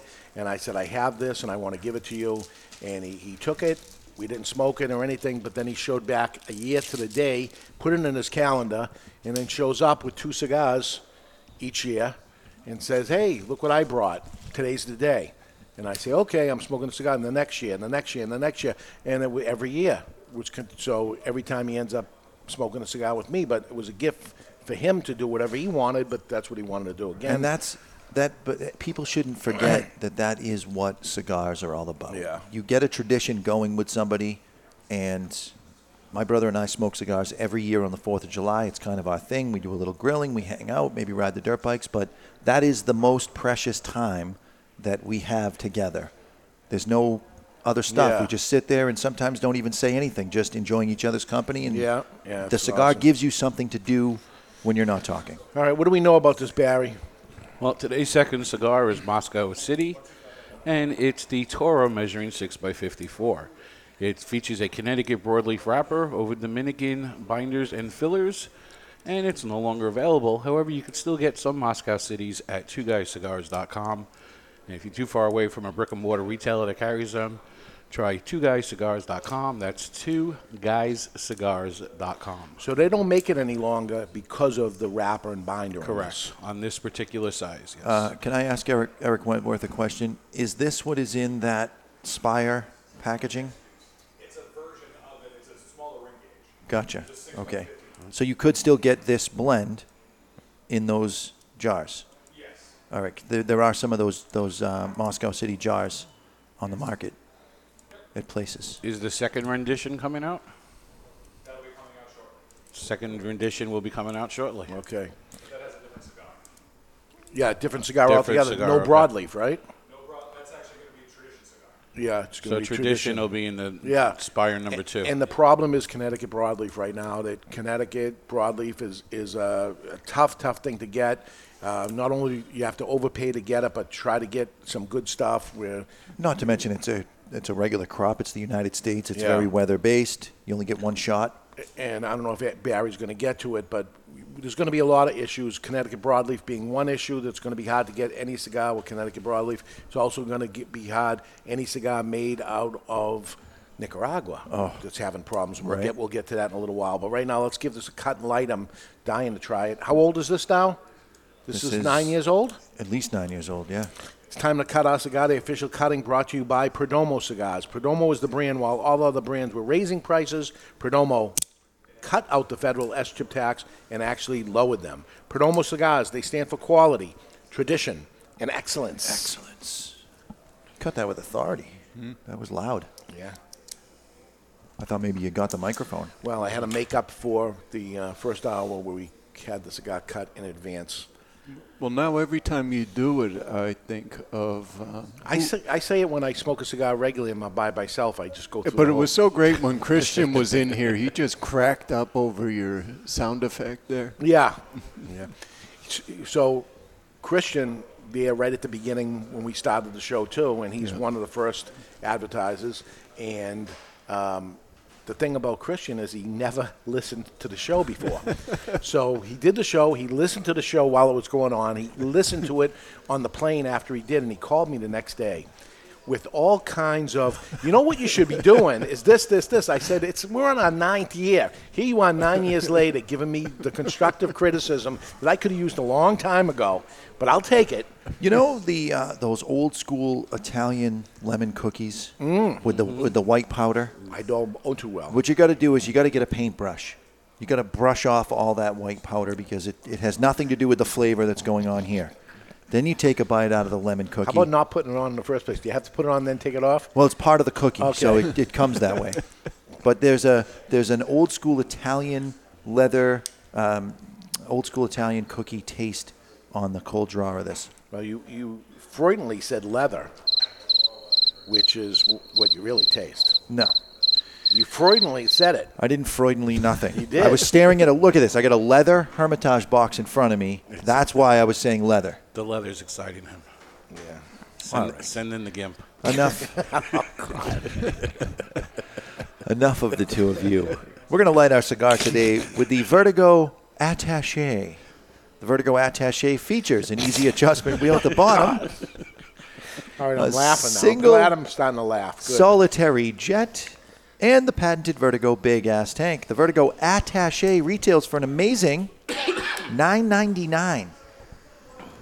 For How a much? Full metal jacket. They retail for mm. $9.99. Pinpoint accuracy on the single jet, and let me tell you, this big ass tank fuels other lighters that have two jets. This one only has one. It's going to last twice as long. It looks like a Jeep, but it's metal and it's refillable and has the window and it's pretty awesome. And it's a jet. I like a single jet. I like a single jet as well. I like the pinpoint accuracy of it all. I think, yeah, for touch-ups, a single jet's the way to go. Listen, Ed Sullivan, I'm not carrying around two friggin' lighters. Everybody should have three or four lighters. You want a single jet for touch-ups and thinner ring gauges cigars. You like the touch up, Ed Sullivan. Well, and I smoke thinner ring gauge anyway, yeah, so. they're more full body. oh yeah, Yeah. of course they are. you use a double jet for Robustos and Toros. You use a triple jet for 60s, and then you use the quad for 70s and 80s. I don't smoke 70s and 80s. It's not like you use one screwdriver for every screw. You need multiple lighters for the Only task at hand. You need one flat one and one Phillips one, and that's it. yeah, what happens if you get a really small screw? I have I have the same size screwdriver for everything. Just change the tip. you just agreed with my argument. Just shut up and eat that Reese's peanut butter cup because you have to. I was hoping you Be- no, I would about never it. forget this. These, these are sacrilegious. It- You they're- have they're to a do it crime against in humanity. honor of Eric Hanson because he loved Reese's peanut So, butter cups. so Eric Hanson would come with candy. In the beginning, we came with Reese's and caramel, mellow, Caramellos. and I didn't eat Reese's, and he, he thought there was something wrong with me, and there, There is. probably is. So Probably. he started bringing Kit Kats, so I would have Kit Kats. But I tried the caramello. I never heard of it, never tried it, didn't even know it existed. It's not my favorite candy. I can't Oh. look at them now for the rest of my life without thinking of Eric. Sure. But the fact that I refuse to eat these in his presence, I'm going to, uh, I'm going to have one, and uh, it's sacrilegious. It's against everything I believe. Do you eat peanut butter sandwiches? Yeah, Yeah. Oh. but I don't eat it with bread made out of chocolate. well, that's because there's something wrong with you. Now you are. It's delicious. No, no, it's terrible. You like chocolate, clearly. In the words of Charles Barkley, it's terrible. Now, Barry, is it the combination of chocolate and peanut butter, or the Yeah, fact they- that they don't it's- go together. It's really not peanut butter; it's some kind of peanutty dust or something. It's like the peanut in butter there. in one of those cheese and crack, the peanut butter crackers that you get in the uh, Yeah. gas station. Yeah. It's that peanut butter, but it's Why are you disgusting. eating food at a gas station? Gas station That's- snacks? Are you We kidding need me? to- we need to really delve into this. It's not like I'm like Mikey who works here in Salem that's eating the hot dogs from 7-Eleven. What do you do when you go to the gas station? Pump gas and that's it? I've never stepped foot in a gas station. I pump gas, I get a drink, and then usually a snack. You can't get any snacks if you're staying outside the whole time. That's why they let you do the card swipe. You swipe the card, you They pump should- the gas, they- you get the hell out of they there. should stop that. They should stop it. You have to slide it in inside. That's the whole mistake that's happening. No. I need some more vodka. Of course you do. Here, ah. I'll just give you the bottle. Can I Have drink? at Can it. I drink right from it? No. No. Mean serving thing. Well, So I will say though that Jonathan has quietly refilled his glass at least twice that I've observed. You know, Ed Sullivan, where rats go? Actually, they go to hell. It's three, and I've had to catch up to him. I'm on my second. So tonight's the sold out father and son night that we've been doing now. Geez, it's got to be eight years, At nine least eight years. years, Um, so if you're not part of it and you can't do it, do it yourself. Do it yourself. Call your kids up, have a cigar with them. Or call your dad up, sit down, have a cigar with them. If you can, your daughters, do it with them. I may call Do my it. dad up and just have him sit there and watch me smoke a cigar. He Yeah. won't smoke, but just sit there. Dad, I want to have a cigar with you. Well, I don't smoke. That's all right. Stay and watch me. Pretend like you're smoking a cigar and don't talk. It'll be perfect. You'll, you'll be sorry if you don't. You'll be sorry if you don't. So uh, it's important to do it, and I would say do it. So, all right, let's find out what's up in the cigar world with Barry Stein. It's time for What's, What's up? Up? in the Cigar World, brought to you by Recluse Cigars. You want to know what's up? Recluse Cigars is what's up. Voted the 2015 Cigar of the Year is the Recluse Amadeus Reserva Habano. Every Recluse cigar goes through eight, count them, eight fermentation cycles over the course of two full years. They are box pressed and rolled end to bar for a perfect draw every time. If you haven't done it yet, be sure to try a Recluse cigar today. And it's been a hard week in the cigar industry. In addition to losing our dear friend Eric Hanson, the industry also saw the passing of Cano Ozgener, the founder of CAO Cigars. He was 81 years old. Jono. Jono. Yeah. The C is pronounced as J. Why didn't you jump in here? You're correcting him on yes, I, yes, I am. pronunciation? Which is what the hell is going on? See, on? there's here? a baseball player, Roberto Cano, and he spells it that way. Really? So, um, and as we reported a couple weeks nice, ago, nice man, by the way. Great man. As we reported a couple weeks ago, the Pan American Highway in Nicaragua is l- roadblocked, and the situation in Nicaragua gets worse. Various manufacturers have stated they are now unable to get cigars out of Esteli, and those who manage to get them out see the trip that normally takes a couple hours taking over 12. The situation escalated this past Thursday as workers went on a 24 hour labor strike, which was supported by the Nicaraguan Cigar Association. The U.S. State Department currently maintains a level 3 travel advisory for Nicaragua, discouraging, discouraging travel to the country and urges U.S. citizens to vacate. And I, I hear that the flights going there are totally empty, and the flights coming back are totally jam packed. They're all leaving. And the Davidoff Diademas Finos was originally released in 2006 for the 100th birthday of Zino Davidoff, and it will return this July. And lastly, as expected, the CRA, CAA, and IPCPR have appealed the D.C. court decision and have sought the delay of the implementation of warning labels. And later this month, the case will be heard between the Texas retailers and the FDA, and that's what's up in the cigar world. What's up in the cigar world was brought to you by Recluse Cigars. The Recluse Amadeus Habano Reserva uses grade A Ecuadorian Habano wrapper, a San Andrés binder, a Dominican Ligero Seco, and Pennsylvanian broadleaf filler tobaccos, which create a blend we call the Cigar of the Year. Recluse Cigars is What's Up? Next week, it's the launch of the Saka Firecracker. Steve Saka will join us and his firecracker from Nicaragua. And people were saying, "You got them in already? Why don't you start selling?" them? He said, "No, we sell them towards the end of end of June, and this is how we do it." Can we And- start calling it the Saw Cracker? Sock cracker? Sure. Can we do that?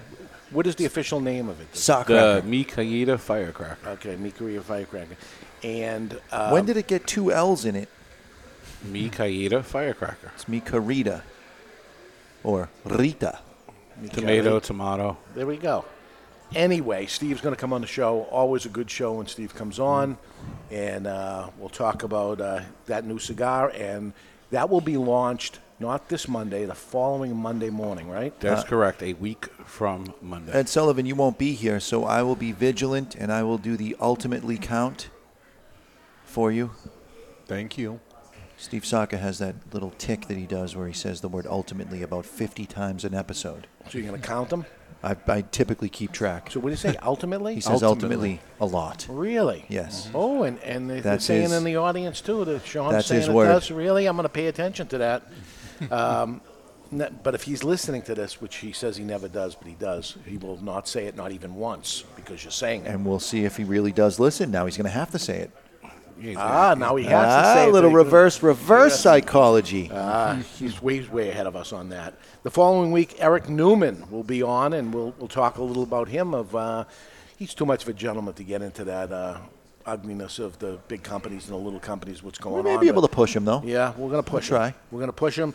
And uh, then I will be heading out July 7th, uh, getting ready for IPCPR. We're going to talk about um, who's going to be big at the trade show, who's going to be small. We're going to tell you all the new releases that are coming out, all the old releases that are coming back. Uh, that's going to be on the July 7th show. Moving forward to July 14th, I'll be at the show. Jonathan's going to stay behind. Ed Sullivan's going to stay behind. Barry's going to stay behind. You're doing it without us, without me again. Oh, yeah. The big toe will not be here. I don't even know what that means. I won't be here. And then on uh, July are you a 21st. I don't know why, because it was on on a, some 80s movie, Stripes. There we go. Stripes, that's why. He got it. It's so awkward to be called the toe. The big toe. The big toe. And if Eric Hanson was here, he would know right off the bat that what Wow. that was. Sergeant Hulka, the big toe. Jonathan, you can be the little toe because I, I don't think they're strictly needed. Fair enough. we'll see how that plays out for the 14th show. we have a cigar event planned uh, of something we never did before. It's called Cigars and Guitars, a United Cigar Experience, uniting cigars and guitars. It's going to be on Friday, September 28th, 6 to 9 p.m. here at Two Guys Smoke Shop in Salem, New Hampshire. Learn to play some smoke and blues guitars with Guitar Ninja founder Jason Land. He's a listener of the show. He's from California. He's flying up.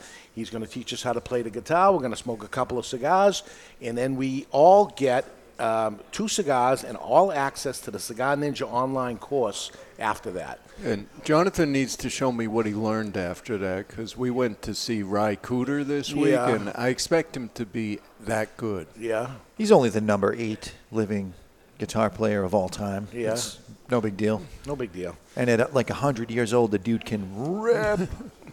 he can rip. All right, all right. All right, the following. That ding ding means it's time for the matchup of the week, brought to you by VS. You're and not in shutting charge you up. this week, eh, Jonathan. VS means versus, but it stands for Victor Sinclair Cigars. Who would win this hypothetical battle? Dave would, because I was going mailbag on that. Would you rather never laugh again versus never use your smartphone again? Never laugh again or never use your smartphone again? What's more important to you? This hasn't been a very laughing week for me, and uh, maybe uh, I would rather not use my smartphone than. Not use my smartphone. Really? And, and you must use it a lot, Barry. It's destroyed conversation in America. I believe so. You go out. I'll guarantee you tonight. we'll- You look I- around the place. There'll be more people on the phone than talking to each other. I believe what has hurt social is social media. Yep. It has hurt people of the act of speaking. You are correct. Yeah, that's what I think. And that's why I think something like the event we're doing tonight is important.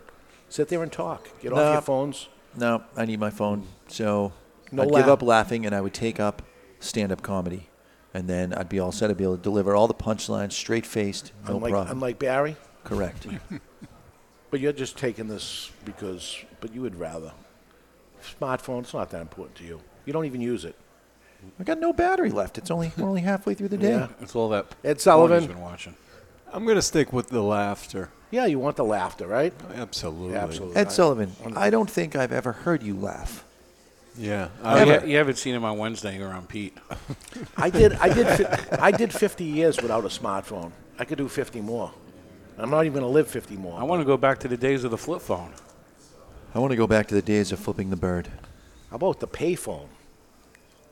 Huh? Pulling, pulling up and putting Oh. a dime in the phone and making a phone and, call. And the rotary phone. Yeah. You needed a good phone number, otherwise Mm. it took forever to dial it. Yeah, here in New Hampshire, 898. Oh, my God, Oh, that was a pain. no good. Oh, he lives in New Hampshire? Uh, I'm not calling him. And back in the day, you'd be able to unscrew the uh, mouthpiece on a on a payphone, take a little can cap from a bottle of soda, tap it to the mouthpiece. It would be like you dropped the quarter, and you'd make a free phone call.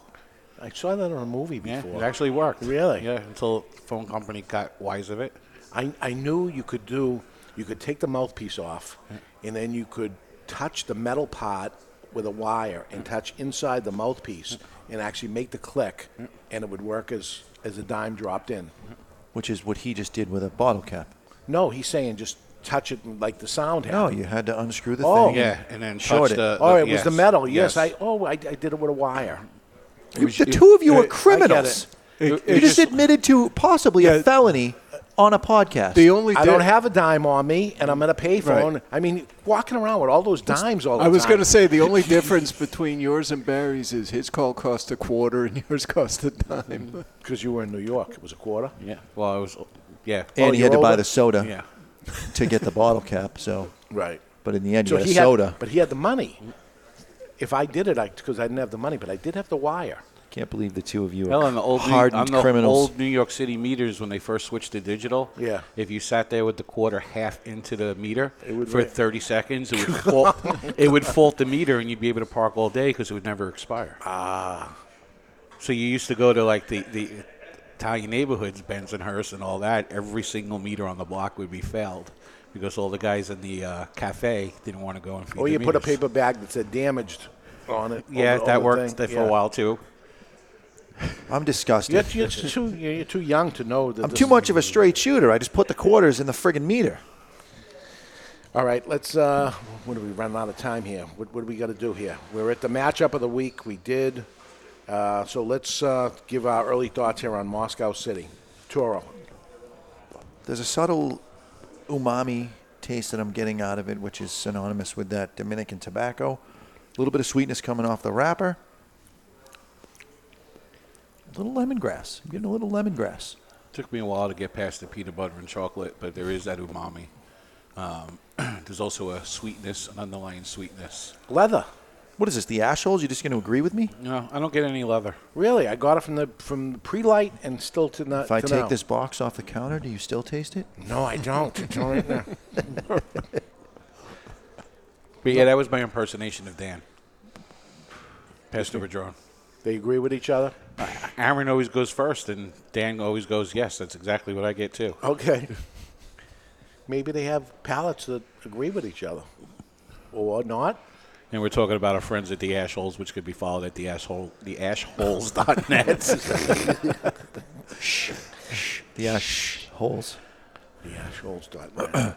They're doing good. That shows. Dave's good. made the mistake many times. Yes, I have.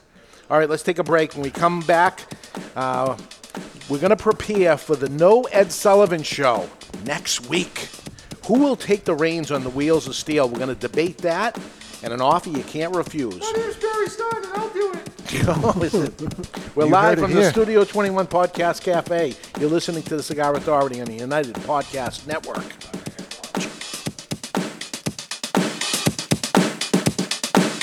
Let's talk a little about Rough Rider cigars. So here is where the motorcycle culture meets Cigar Nation.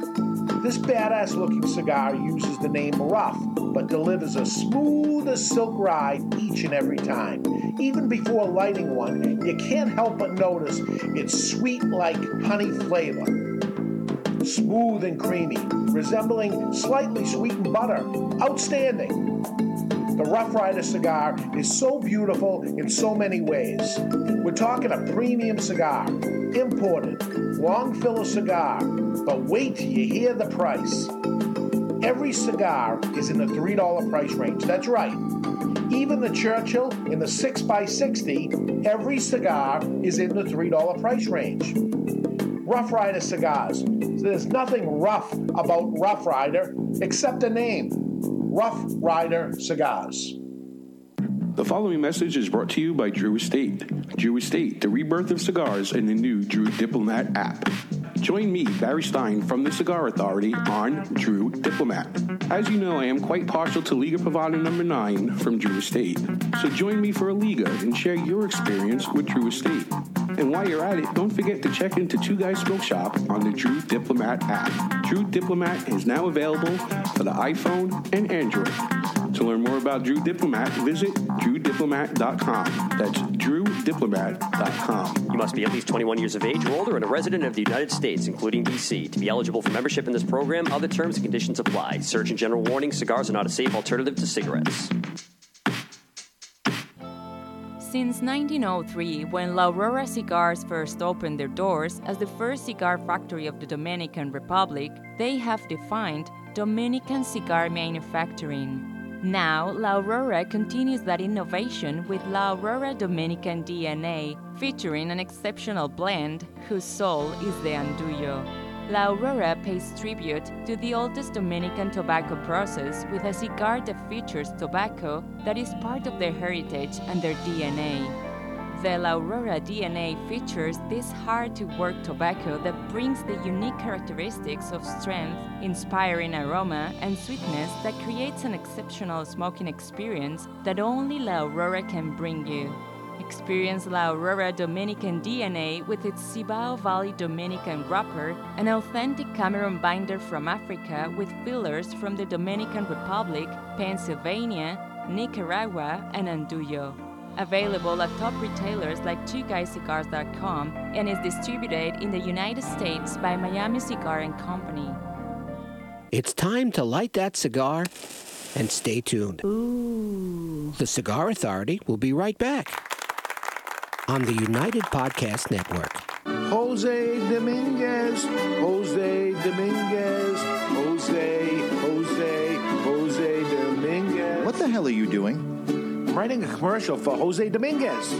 Well, what you should be doing is talking about how good they are. That Jose Dominguez makes millions of cigars for other people, but saves the best tobaccos and the best blend for his namesake, Jose Dominguez. Not singing a song, if that's what you think you're doing. What I am doing is creating what is known as a donut. Hey, nobody's going to take away your donuts. No, a donut in a commercial is when it starts with a jingle and then the information comes in and then ends with the song again. The information is the filling of the donut. Why does everything you talk about have to center around food and usually donuts? I don't know. Listen, Jose Dominguez cigars come in four great sizes and two wrappers the mild, buttery, smooth, natural, and the slightly bolder Maduro. And every cigar is about $5. You know as well as I do, Dave, Jose Dominguez is no $5 cigar. It's worth so much more, it's a sensational value. Okay, here's the end of the donut. You ready? Jose Dominguez. Jose Dominguez. This is Eric Newman from the J.C. Newman Cigar Company, and you're listening to the Cigar Authority. As soon as the mic goes on, Barry starts coughing. That's the way we do it here. Broadcasting live from the La Flor Dominicana cigar sound set. It tri- Are you gonna make it? It triggers him. Down Oh, pipe. he- he muted he you. ate one of those uh, beer claw, lobster lobster claws, the big uh, thing in one bite. Yeah. I don't think his mic's on, Ed Sullivan. Ed, see, it's on, it's off on purpose. Ed Sullivan is leaving us next week. Where's he going and why? Where is that, Ed Sullivan? Where are you going? I'm going to Portugal. Portugal. Yeah. Family there? No. Yeah. all, all- all my Ed Sullivan? No, it doesn't. Are my uh, antecedents? They all live there, ancestors, what have you. They live in Portugal? No. Scotland? No. Ireland? Yes. Oh, good. So what? What's in Portugal? Well, you know, my wife and I talked about it. I think, as you know, I used to travel a lot, over a million air miles. So if it was up to me, I would vacation on my couch. Right. But I said, yeah, I'd be willing to go to either Ireland or France. And she said, fine, we'll go to Portugal. So you're going to Portugal. Exactly So right. I think that's an odd place to, to go. Portugal. Well, you know, Spain is more common, I think, but Portugal's got nice beaches. Yeah? Lisbon's supposed to be a nice city, so I- I'll get a full report from All the right. I learned from Dave earlier this morning that in Portugal they speak Portuguese. It's true. That is strange. Yeah. I, I You'll think see. that it was You'll interesting see. that he felt the need to point that out. it's not like it was Brazil and he says, you know, I, I think they speak Portuguese in Brazil. It's Portugal. Right. Don't I they think- speak Brazilian? I think that they uh, speak Portuguese there. They no, I do. think in Brazil it's Portuguese as well. Yeah, it is. It is. Brazilian is uh, is the wax. Correct. Soft. so, Dave, who's who's going to produce next week? Then are you well, going to step in? I or- am not. I am not for sure. Dave did say to me uh, last week, you know what, I'm going to sit here and watch you produce. And he lasted about three minutes and got into a full panic attack and went and sat down someplace There's else. a lot going on now in the production. It wasn't like the old days. It, it was a lot going on in the old days. This is refined. Really? Yes. The, you used to get so mad. It's so easy. No, it isn't. It's not easy. See, I'm going to tell you why you should produce. You're going to have Dave and Steve Soccer on the panel. By having me up here, it makes them look thinner. Well, I'm going to make the argument that by having you up here, we risk not being able to hold all the weight up on the stage. We've Right. stress tested before. I've been up here with Soccer and Dave. so- And I, if you agree to produce all of the other podcasts during the week, I will do the Cigar Authority. And tonight, after the father son daughter dinner, I have somehow managed to agree to dye my hair blonde. So our listeners are going to want to see me with blonde hair. I think you have an awful high opinion of yourself. they were all going to write in this week and say they want to see Barry with blonde hair. You're going to do a Sean. Sean's blonde right now. Barry's going to make blonde hair this week. Blonde, he likes it. He's got a smile on his face. He's actually approving of this. My daughter said, um, keep the facial hair dark and I'll be the Guy Fieri of the cigar world. You're going to spike You're it gonna like, have- like Sean does? You spike it up? Maybe. You're going to have the curtain match the drapes? Are we going full scale on this? No, I, I'm a fan of Bra- the Brazilian. Brazilian. You have the lowest tolerance for pain for anyone I've ever met. I can't see that happening. No, it's pretty high. I'm here for two hours with you every week. There we go. So who's going to do it? It's going to be Barry. Does Barry know how to do it now? Oh, yeah. He's well versed. Does Barry know how to do it? Barry knows I, a lot. I could probably figure it out. Yeah. I won't do it with the expertise that Jonathan does. Ed Sullivan will leave his notes, and Barry will be all set. Is that going to be I'm, it? I'm calling for a write-in campaign that people want to see me with the blonde You can hair. call for anything you want. I'm pulling rank. You're doing it. and Dave has the final say. All right. What I do have the final say is the Don Rafael offer of the day. Did you bring cash? I did bring cash, but this would be for next week, and we could get not to see Barry with his blonde hair, but I will give one hundred dollars if you wear rubber underwear filled with ice cubes Hmm. and do at least an hour on the set with it. Rubber underwear filled with ice cubes, one hour on the set next week, right here in the show. Now, do you supply the underwear? No. No. They, they have rubber underwear, believe me. I, I've heard Well, stories. I'd probably have to get it custom made in my case. Um, you don't have a pair? I have, uh, of course, I have several pair. Yes. Many different colors to match my shoes. Latex I have. Um, but I can't have uh, extreme cold on my junk for more than five minutes, so I would I would have to tap out on that. Who has the low threshold for pain now? It's not so much the pain. I just I just don't like the coldness. Uh, I he, he- figured- he, can't afford the shrinkage. That's what it is. You know the story of me and the straight razor in my nether regions. I've taken a co- entire wrinkles off. No problem. it's not the pain. It's the cold. I don't do the cold. Barry? No. It's I'll Sullivan. pass. I don't have to ask. You're You gonna be you're gonna be in Brazil or wherever you're gonna be, right? Some places speak Portuguese. right. Could it be Portugal? Okay, that's the Don Rafael offer of the day, and it's not going to happen. hundred dollars. I'm going to figure I'm going to go with the hundred dollar thing because I want you guys to say yes, you're going to do it, and the following week we do it. Huh? When you pick one, I'll do Well, it. I picked I'm- one. I'm keeping your money. No, you can't pick one that has ice on my balls. I don't do that. I don't have very many lines, but that's one of them. That's a good Saturday night for me. You're welcome to jump in here. Uh, Saturday. yeah, it probably cost me twice that just to get a custom pair of underwear to fit. Get a big garbage bag. Just cut some holes in it. Put the two legs through it. It's a show. Do, do it for the show. For the show. No? Not that one, no. No. okay. All right, we're going to catch it one of these times. And the following message is submitted through the Contact Us page of thecigarauthority.com. And John writes, You've talked about smoking cigars that you buy in the lounge, at the lounge, smoking them in the lounge.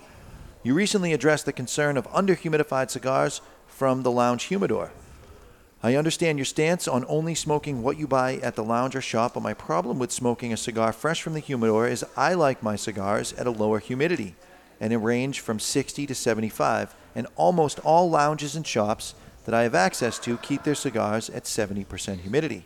What is your advice for someone who likes drier cigars than what is available at the lounges that provide their cigars at? Most likely they're not at 70. Yes, they keep it at 70 like we do, but we have people opening and closing the door all day long. So it's getting 70% humidity half of the day. And the other half of the day, it dramatically drops off because of the opening and closing of the cases. Walking, even walking humidors, everything, it drops. You open it up and and we watch the numbers end up cranking down. And we do a little trick here on the Cigar Authority that nobody knows about, and I'm going to peel the curtain back a little bit. We take the cellophane off before the show starts because you reduce your burn issues and you also reduce humidity on the outside of that cigar, giving you a better burn. So we take the cellophane off and let all eight cigars that we're going to smoke during that show rest for an hour before the show even starts. So by the time we get to the second cigar, the humidity has, dropped dramatically on that stick. It's something that you could do. You could buy the cigar, just let it sit out out of the cellophane, type away on your computer. You've already made a purchase. You're all set, and then light the cigar up in a half an hour How, or so. how about this, Dave? If it's something I purchase from the store, something you sell, I bring the one that I want to smoke and then buy one when I get to the store. So I'm still smoking something I purchased Yeah, from you walk you in, and- smoke it, and you buy a cigar and go in the lounge, and you got the one you already lit. And of course, that's good. You you, you made the purchase. I'd- You- I'd- the idea I'd is sign you, up you, for you're paying for your seat, right? Right. You made a purchase. And but you can't come in with. I don't think you go sit in the lounge with a cigar that the store doesn't even carry, and then people Correct. say, "Hey, what are you smoking?" "Oh, I bought this online, and I got it a good deal." And not good for business. Not good. Not good for the industry. Not good for anything. Not good for anything. Um, all right. Anything else? You really must not have any questions for the Classic Three Way. I have plenty. I have actually. You want, want to go to the classic three-way? I got six and one, six questions, and I got one Sounds like an IPCPR special. Tiebreaker? tiebreaker. All right, let's do it. Let's do it. You've heard of epic rap battles. But now it's time for the epic battle Wow, it's kind of intimidating to be in the presence of so many great athletes. for this day Tell anyone about this, I'll kill you. I'm kidding, I'm kidding. in classic history. Is looking at you, kid. Brought to you by Classic Cigars. Nervous? Yes. All classic cigars are handmade and imported from the Dominican Republic, and every cigar is priced under, get this, under $3 per cigar. You like that, baby? Let him know where that came from, yeah! Choose any blend, including the Classic Connecticut for its mild and smooth taste, the Classic Maduro for its bold and spicy flavor, or the Classic Cuban for its sweet sun grown and nutty overtones. That's undertones, you idiot. Whichever classic you choose, it's a classic cigar. Available at twoguyscigars.com. That's twoguyscigars.com. Celebrate today with a classic cigar. Ed Sullivan, our champion once again, and it goes to you first. Tupac Shakur. Tupac Shakur, also known as Tupac. He was one of the most notable figures in the East Coast West Coast hip hop rivalry. He released four albums, eventually selling over 75 million albums worldwide. He was killed in a drive by shooting after watching a Mike Tyson fight in Las Vegas, Nevada, but he was born today. What year? Let's go with 1971. 71, he says. 65. 65. 68. 68.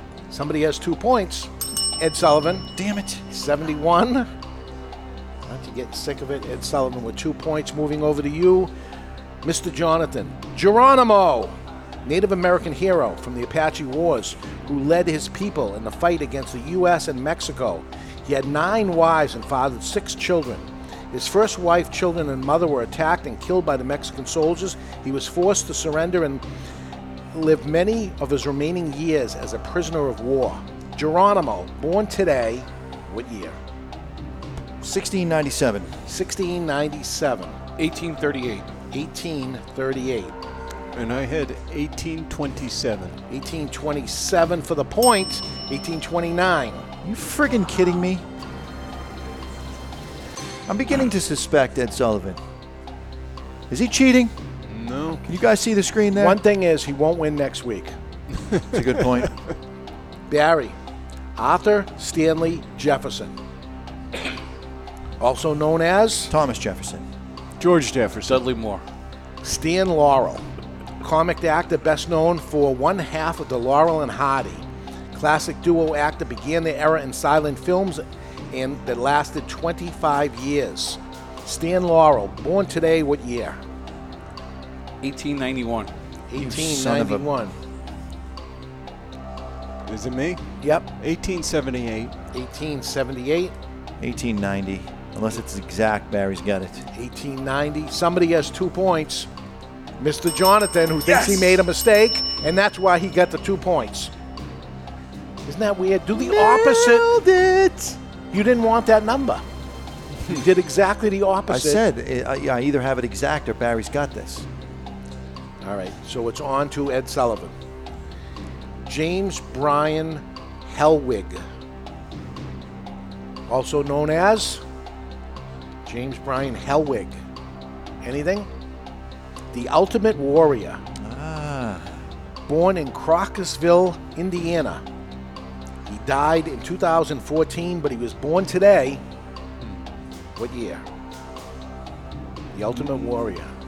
Let's go with 1972. 72. 1958. 58. 56. 56. Mr. Jonathan gets a point. It's 59. You almost got two, but you got one. We have a two-way tie here. Whoa. Mr. Jonathan and Ed Sullivan and a Barry actually taking Mr. Jonathan's spot with the goose egg. And I have two more questions and a tiebreaker. Who's this to? Me. Psycho. The psychological horror film directed by Alfred Hitchcock, Hitchcock starring Janet Leigh, Anthony Perkins, opened in New York City today. What year? The movie Psycho. I'm waiting for you two jamokes to write it down. Already written. You have your answers locked in. 1960. 1960, he says. 61. 61. 63. 63. Somebody has two points. Mr. Jonathan, 1960.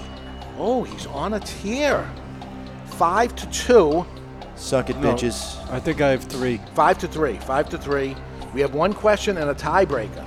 There's no need for a friggin' tiebreaker if I'm uh, in the lead after this. Just for Really? the record. Well, if he ties you, then there's a need for a tiebreaker. So he let us know there is He said ain't, tiebreaker. he ain't tie breaking me. Let's go, Ed Sullivan. I got this on lock. It goes to Barry. Yes. Blues Brothers. The movie premiered in Chicago today. What year? The Nin- Blues Brothers. 1977. 77. 1980. 1980. And I too have 1980. It's written down, so whatever Ed Sullivan gets on this, I get two. Did you do that on purpose to so It was already written down. That looks like 1990 to me. Well, that's 1980. I know it wasn't 1990. Well, Ed Sullivan gets two points. And so do I. so, Ed Sullivan, you can go on vacation knowing you're a loser. Five to seven, and it you because you got a tie there. Don't you think you deserve the final question? There was Just there to is no say- tie. I'm at seven, But and he- he's at five. but That's he- not a tie. Do you understand how tie work? Yeah, yeah, but he got the he got the points before you. He did not get them before me. We wrote our answers down at the same time. You're welcome to ask the last question, but it isn't going to change anything. I am the champion, and you will not take this from me. Can't touch this. Ooh. By MC Hammer, peaked at number eight today. Hang the on, I got to charts. figure out what Can't grade I touch was in. this. I know exactly when it was. Can't touch this. 1983. 83 says Barry. 1985. 85. It's 1989. It's 1990, but you get the point and win, and you got it. Do you want to keep this because No. you haven't won in a long time? All that matters is that I'm a pressure player. I, I seem to do well when things are on the line. Like Ed Sullivan's going away, I've got to represent as the champion next week. you are the champion next week. You and know what you Ed want, Sullivan right? doesn't like it. You won the right to produce. Yeah. Yeah. You beat the producer, therefore you are the producer. Beat the producer. So uh, tomorrow is Father's Day, um, July 5th, 1908, in a West Virginia church held in honor for 362 men that were killed in an explosion from a coal company seven months prior, and many uh, there were fathers gathered together, and that started it. Two years later, Washington became the first state in the country to make it a statewide holiday. That was June 19th, 2010. Slowly, the holiday began to spread. With the help of President Woodrow Wilson in 1924, President Calvin Coolidge urged all states to observe Father's Day, uh, but it did not become an official holiday until 1972. Wow. Imagine all those years. Mother's Day had already become a national holiday in 1914, Yeah, they leave it. They leave us to the end. but it took 60 How do you guys? years later. How do you guys feel about buying presents for every single person that you know is a father? No, that's ridiculous. It's ridiculous, right? You buy it for your father, and That's, that's, it. You buy your father a present? And and, No. and, and if We don't celebrate holidays like that. alive, you, your wife's father too, because he's now your father-in-law. Well, when you, you and You the gifts kinda coming buy- from both of yeah. you, Right, it becomes joint on It's both a joint. ends. It's a joint present. I'm with you there. So, do people spend much money on Father's Day? Americans are expected to spend about $15.3 billion on Father's Day this year. Yeah, oh. it's Oh, 30 billion for mothers, but I have the number on mothers. It's hmm. 23.1 billion. I was the closest without going over. Fif- From 15 to 21 billion. But uh, hopefully they're spending some of that here at Two Guys Smoke Shop. Would that be nice? $15.3 billion. We spend more because they complain more. the average The spend- views of Barry Stein are not necessarily reflecting the views of the rest of the panel here What- at the what- Cigar Authority. What's the average spend on a father for Father's Day? $55. Uh, Fifteen dollars. 27. 135, you cheap bastards. I'm just going by what I get. Yeah, boy, that high. You're bringing the average down, Ed. So average is 135. If you get anything less than that, that's a good thing as you retailers out there listening to the show and the people that are working here. Somebody comes in to buy something, they spend 110 dollars. You know the average is 135. just so you know. Are you saying that other people love their dads more than you love That's yours? right. How much do you love them? How much do you love them? I end uh, up bringing the average way down because my dad refuses to celebrate Father's Day, Mother's Day, birthdays, Christmas, Easter. He's very anti-holiday. But if you gave him a gift, he would say, "I'm not accepting that. It's Father's Day." It would it would count against me. Yeah. yes. I would not be getting bonus points. I'd be getting anti points. Really? Maybe you need to buy better gifts. Maybe he just didn't like what you bought him. Maybe. Maybe. Spend that $15 gift. a, a, a bushel of broccoli is the not most, a good gift. It's the most expensive big pen on the market. Writes upside down. Mm. All right. The following message was submitted through the contact us page of thecigarauthority.com. Hey guys, great show, and enjoy the ability to smoke along with you with the care package. Uh, the other week, you guys did the lighter maintenance, and it went deeper than the last time, and it was great. I was able to resurrect another lighter. I also thoroughly enjoyed the Strength Gate segment. For future shows, how about taking a scientific approach to the old mold versus plume argument? Ah. Recently, a site I visited had a bit of scientific take on it that was mind boggling. Uh, add that to my local retailer who is dense and actually believes in fairy tales. I don't know what he means by that. It's it's usually mold. Just so you know, it's well, if you have usually soccer, there's no such thing as plum. well, there is plume, but the, it's a rarity as opposed Yes. to m- overhumidified mold. Go ahead. Thank you. Also, uh, what about a month going four weeks with the care package and a show with extreme variation on opposing tasting notes? Pick something so obviously one tasting note over the others each week to get people more into it. I don't follow Might be that at hard all. to do it for twenty dollars, but if that cigar can't be included in the care package, just pick one that easily can, that can easily get to play along with the home version. Barry, Dave, Mr. Jonathan, and Ed Sullivan, thanks for the many hours of enjoyment and learning from your Yada, show. yada. Keep it up. But explain that again. What is he trying to So say? he wants to say, let's say uh, we all decided that this cigar tasted resoundingly like leather. So this ends up in the care package. Oh, you're starting to taste the leather. No, not at all. okay. And then everybody would get to know a cigar that tastes like leather if that's the flavor note that we're all picking up. So we would have to smoke several cigars in advance. I'm willing to be on the panel for that and pick out overwhelming tasting notes, and those go in the, the care package. So we say La Gianna Natural has an almond taste to it, does it not? It's Garofalo. that Garofalo, of. Garofalo. Oh, yeah, it is. It is. It's Garofalo, Connecticut, right? Garofalo does taste like the skin of the almond. You get a little bit of that bitter, a little bit of the sweet. Yeah. Do you taste that too, Barry? I get nuttiness. Uh, Yeah. I haven't eaten a lot of almond, almonds, but it's No, definitely it's nutty. obvious. Speaking of someone who's eaten a lot of nuts, There we go. Yeah, your brother's here. Your brother's here. That's how they do it in their family. They spend fifteen dollars for their father for Father's Day, and they call each other bad names. And that's part of the charm of uh, the Mr. Jonathan family. That's right. So, what is i- is everybody in your family have Mr. Jonathan and the my brother Sammy B. Sammy B. Jonathan? No. No. No. But your wife is Miss Mrs. Jonathan. That's what she goes by. Yeah. Yeah. Okay. She hates that, by the way. Yeah. she hates it. When we did, we just did a little uh, a four-stop tour over three months, and I marketed her as Mrs. Jonathan. Keep in mind, we're going to dance events, and she is nationally ranked in some dances and internationally ranked in others as a judge. She can call up Len Goodman and be on Dancing with the Stars anytime she wants as a coach. Why don't you do it? She doesn't want to. Why? She just doesn't want to. Oh my God. The reason is because she wants to dance with Brian Bosworth, and he, they were sl- she was slated to be on the show.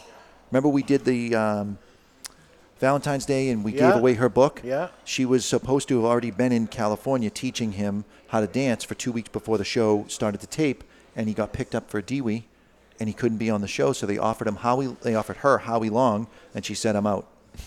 If it's not Brian Bosworth, I don't want to do it." So, did he ever do it? No. She just has an unhealthy obsession with that dude. She has every movie, both of them. He's written two books. She's got them both. She I has a don't little even- shrine. So she's dancing with Brian Bosworth. Would you cut in to dance with Brian Bosworth? Yes, I would. Yes, I yes, I would. I would even be the girl. It All right. wouldn't be the first time. All right. It won't we're- be the last. We're out of time, and I'm glad the show is over because I it was rough, rough It start. was. Hey, Uh, congratulations to everybody on the show. That was two rough weeks. And I got to say, I think that we handled it not only with class and grace, but also very tough on our end because we lost a friend Yeah. to be able to come forward. And we're not joking around out of irreverence. We're joking around to be able to get through it. And hopefully, anybody that loses a loved one can look to humor to help kind of break out of the funk. Very rough. Next week, an explosive show. Steve Saka from the Mi Querida joins us with the 2018 Firecracker. We'll light it up and tell you how you can try it. Until then, happy Father's Day to all the dads out there. You've been listening to The Cigar Authority on the United Podcast Network. And no matter how you mispronounce whatever cigar you're smoking, always remember to keep the lid end out of your mouth.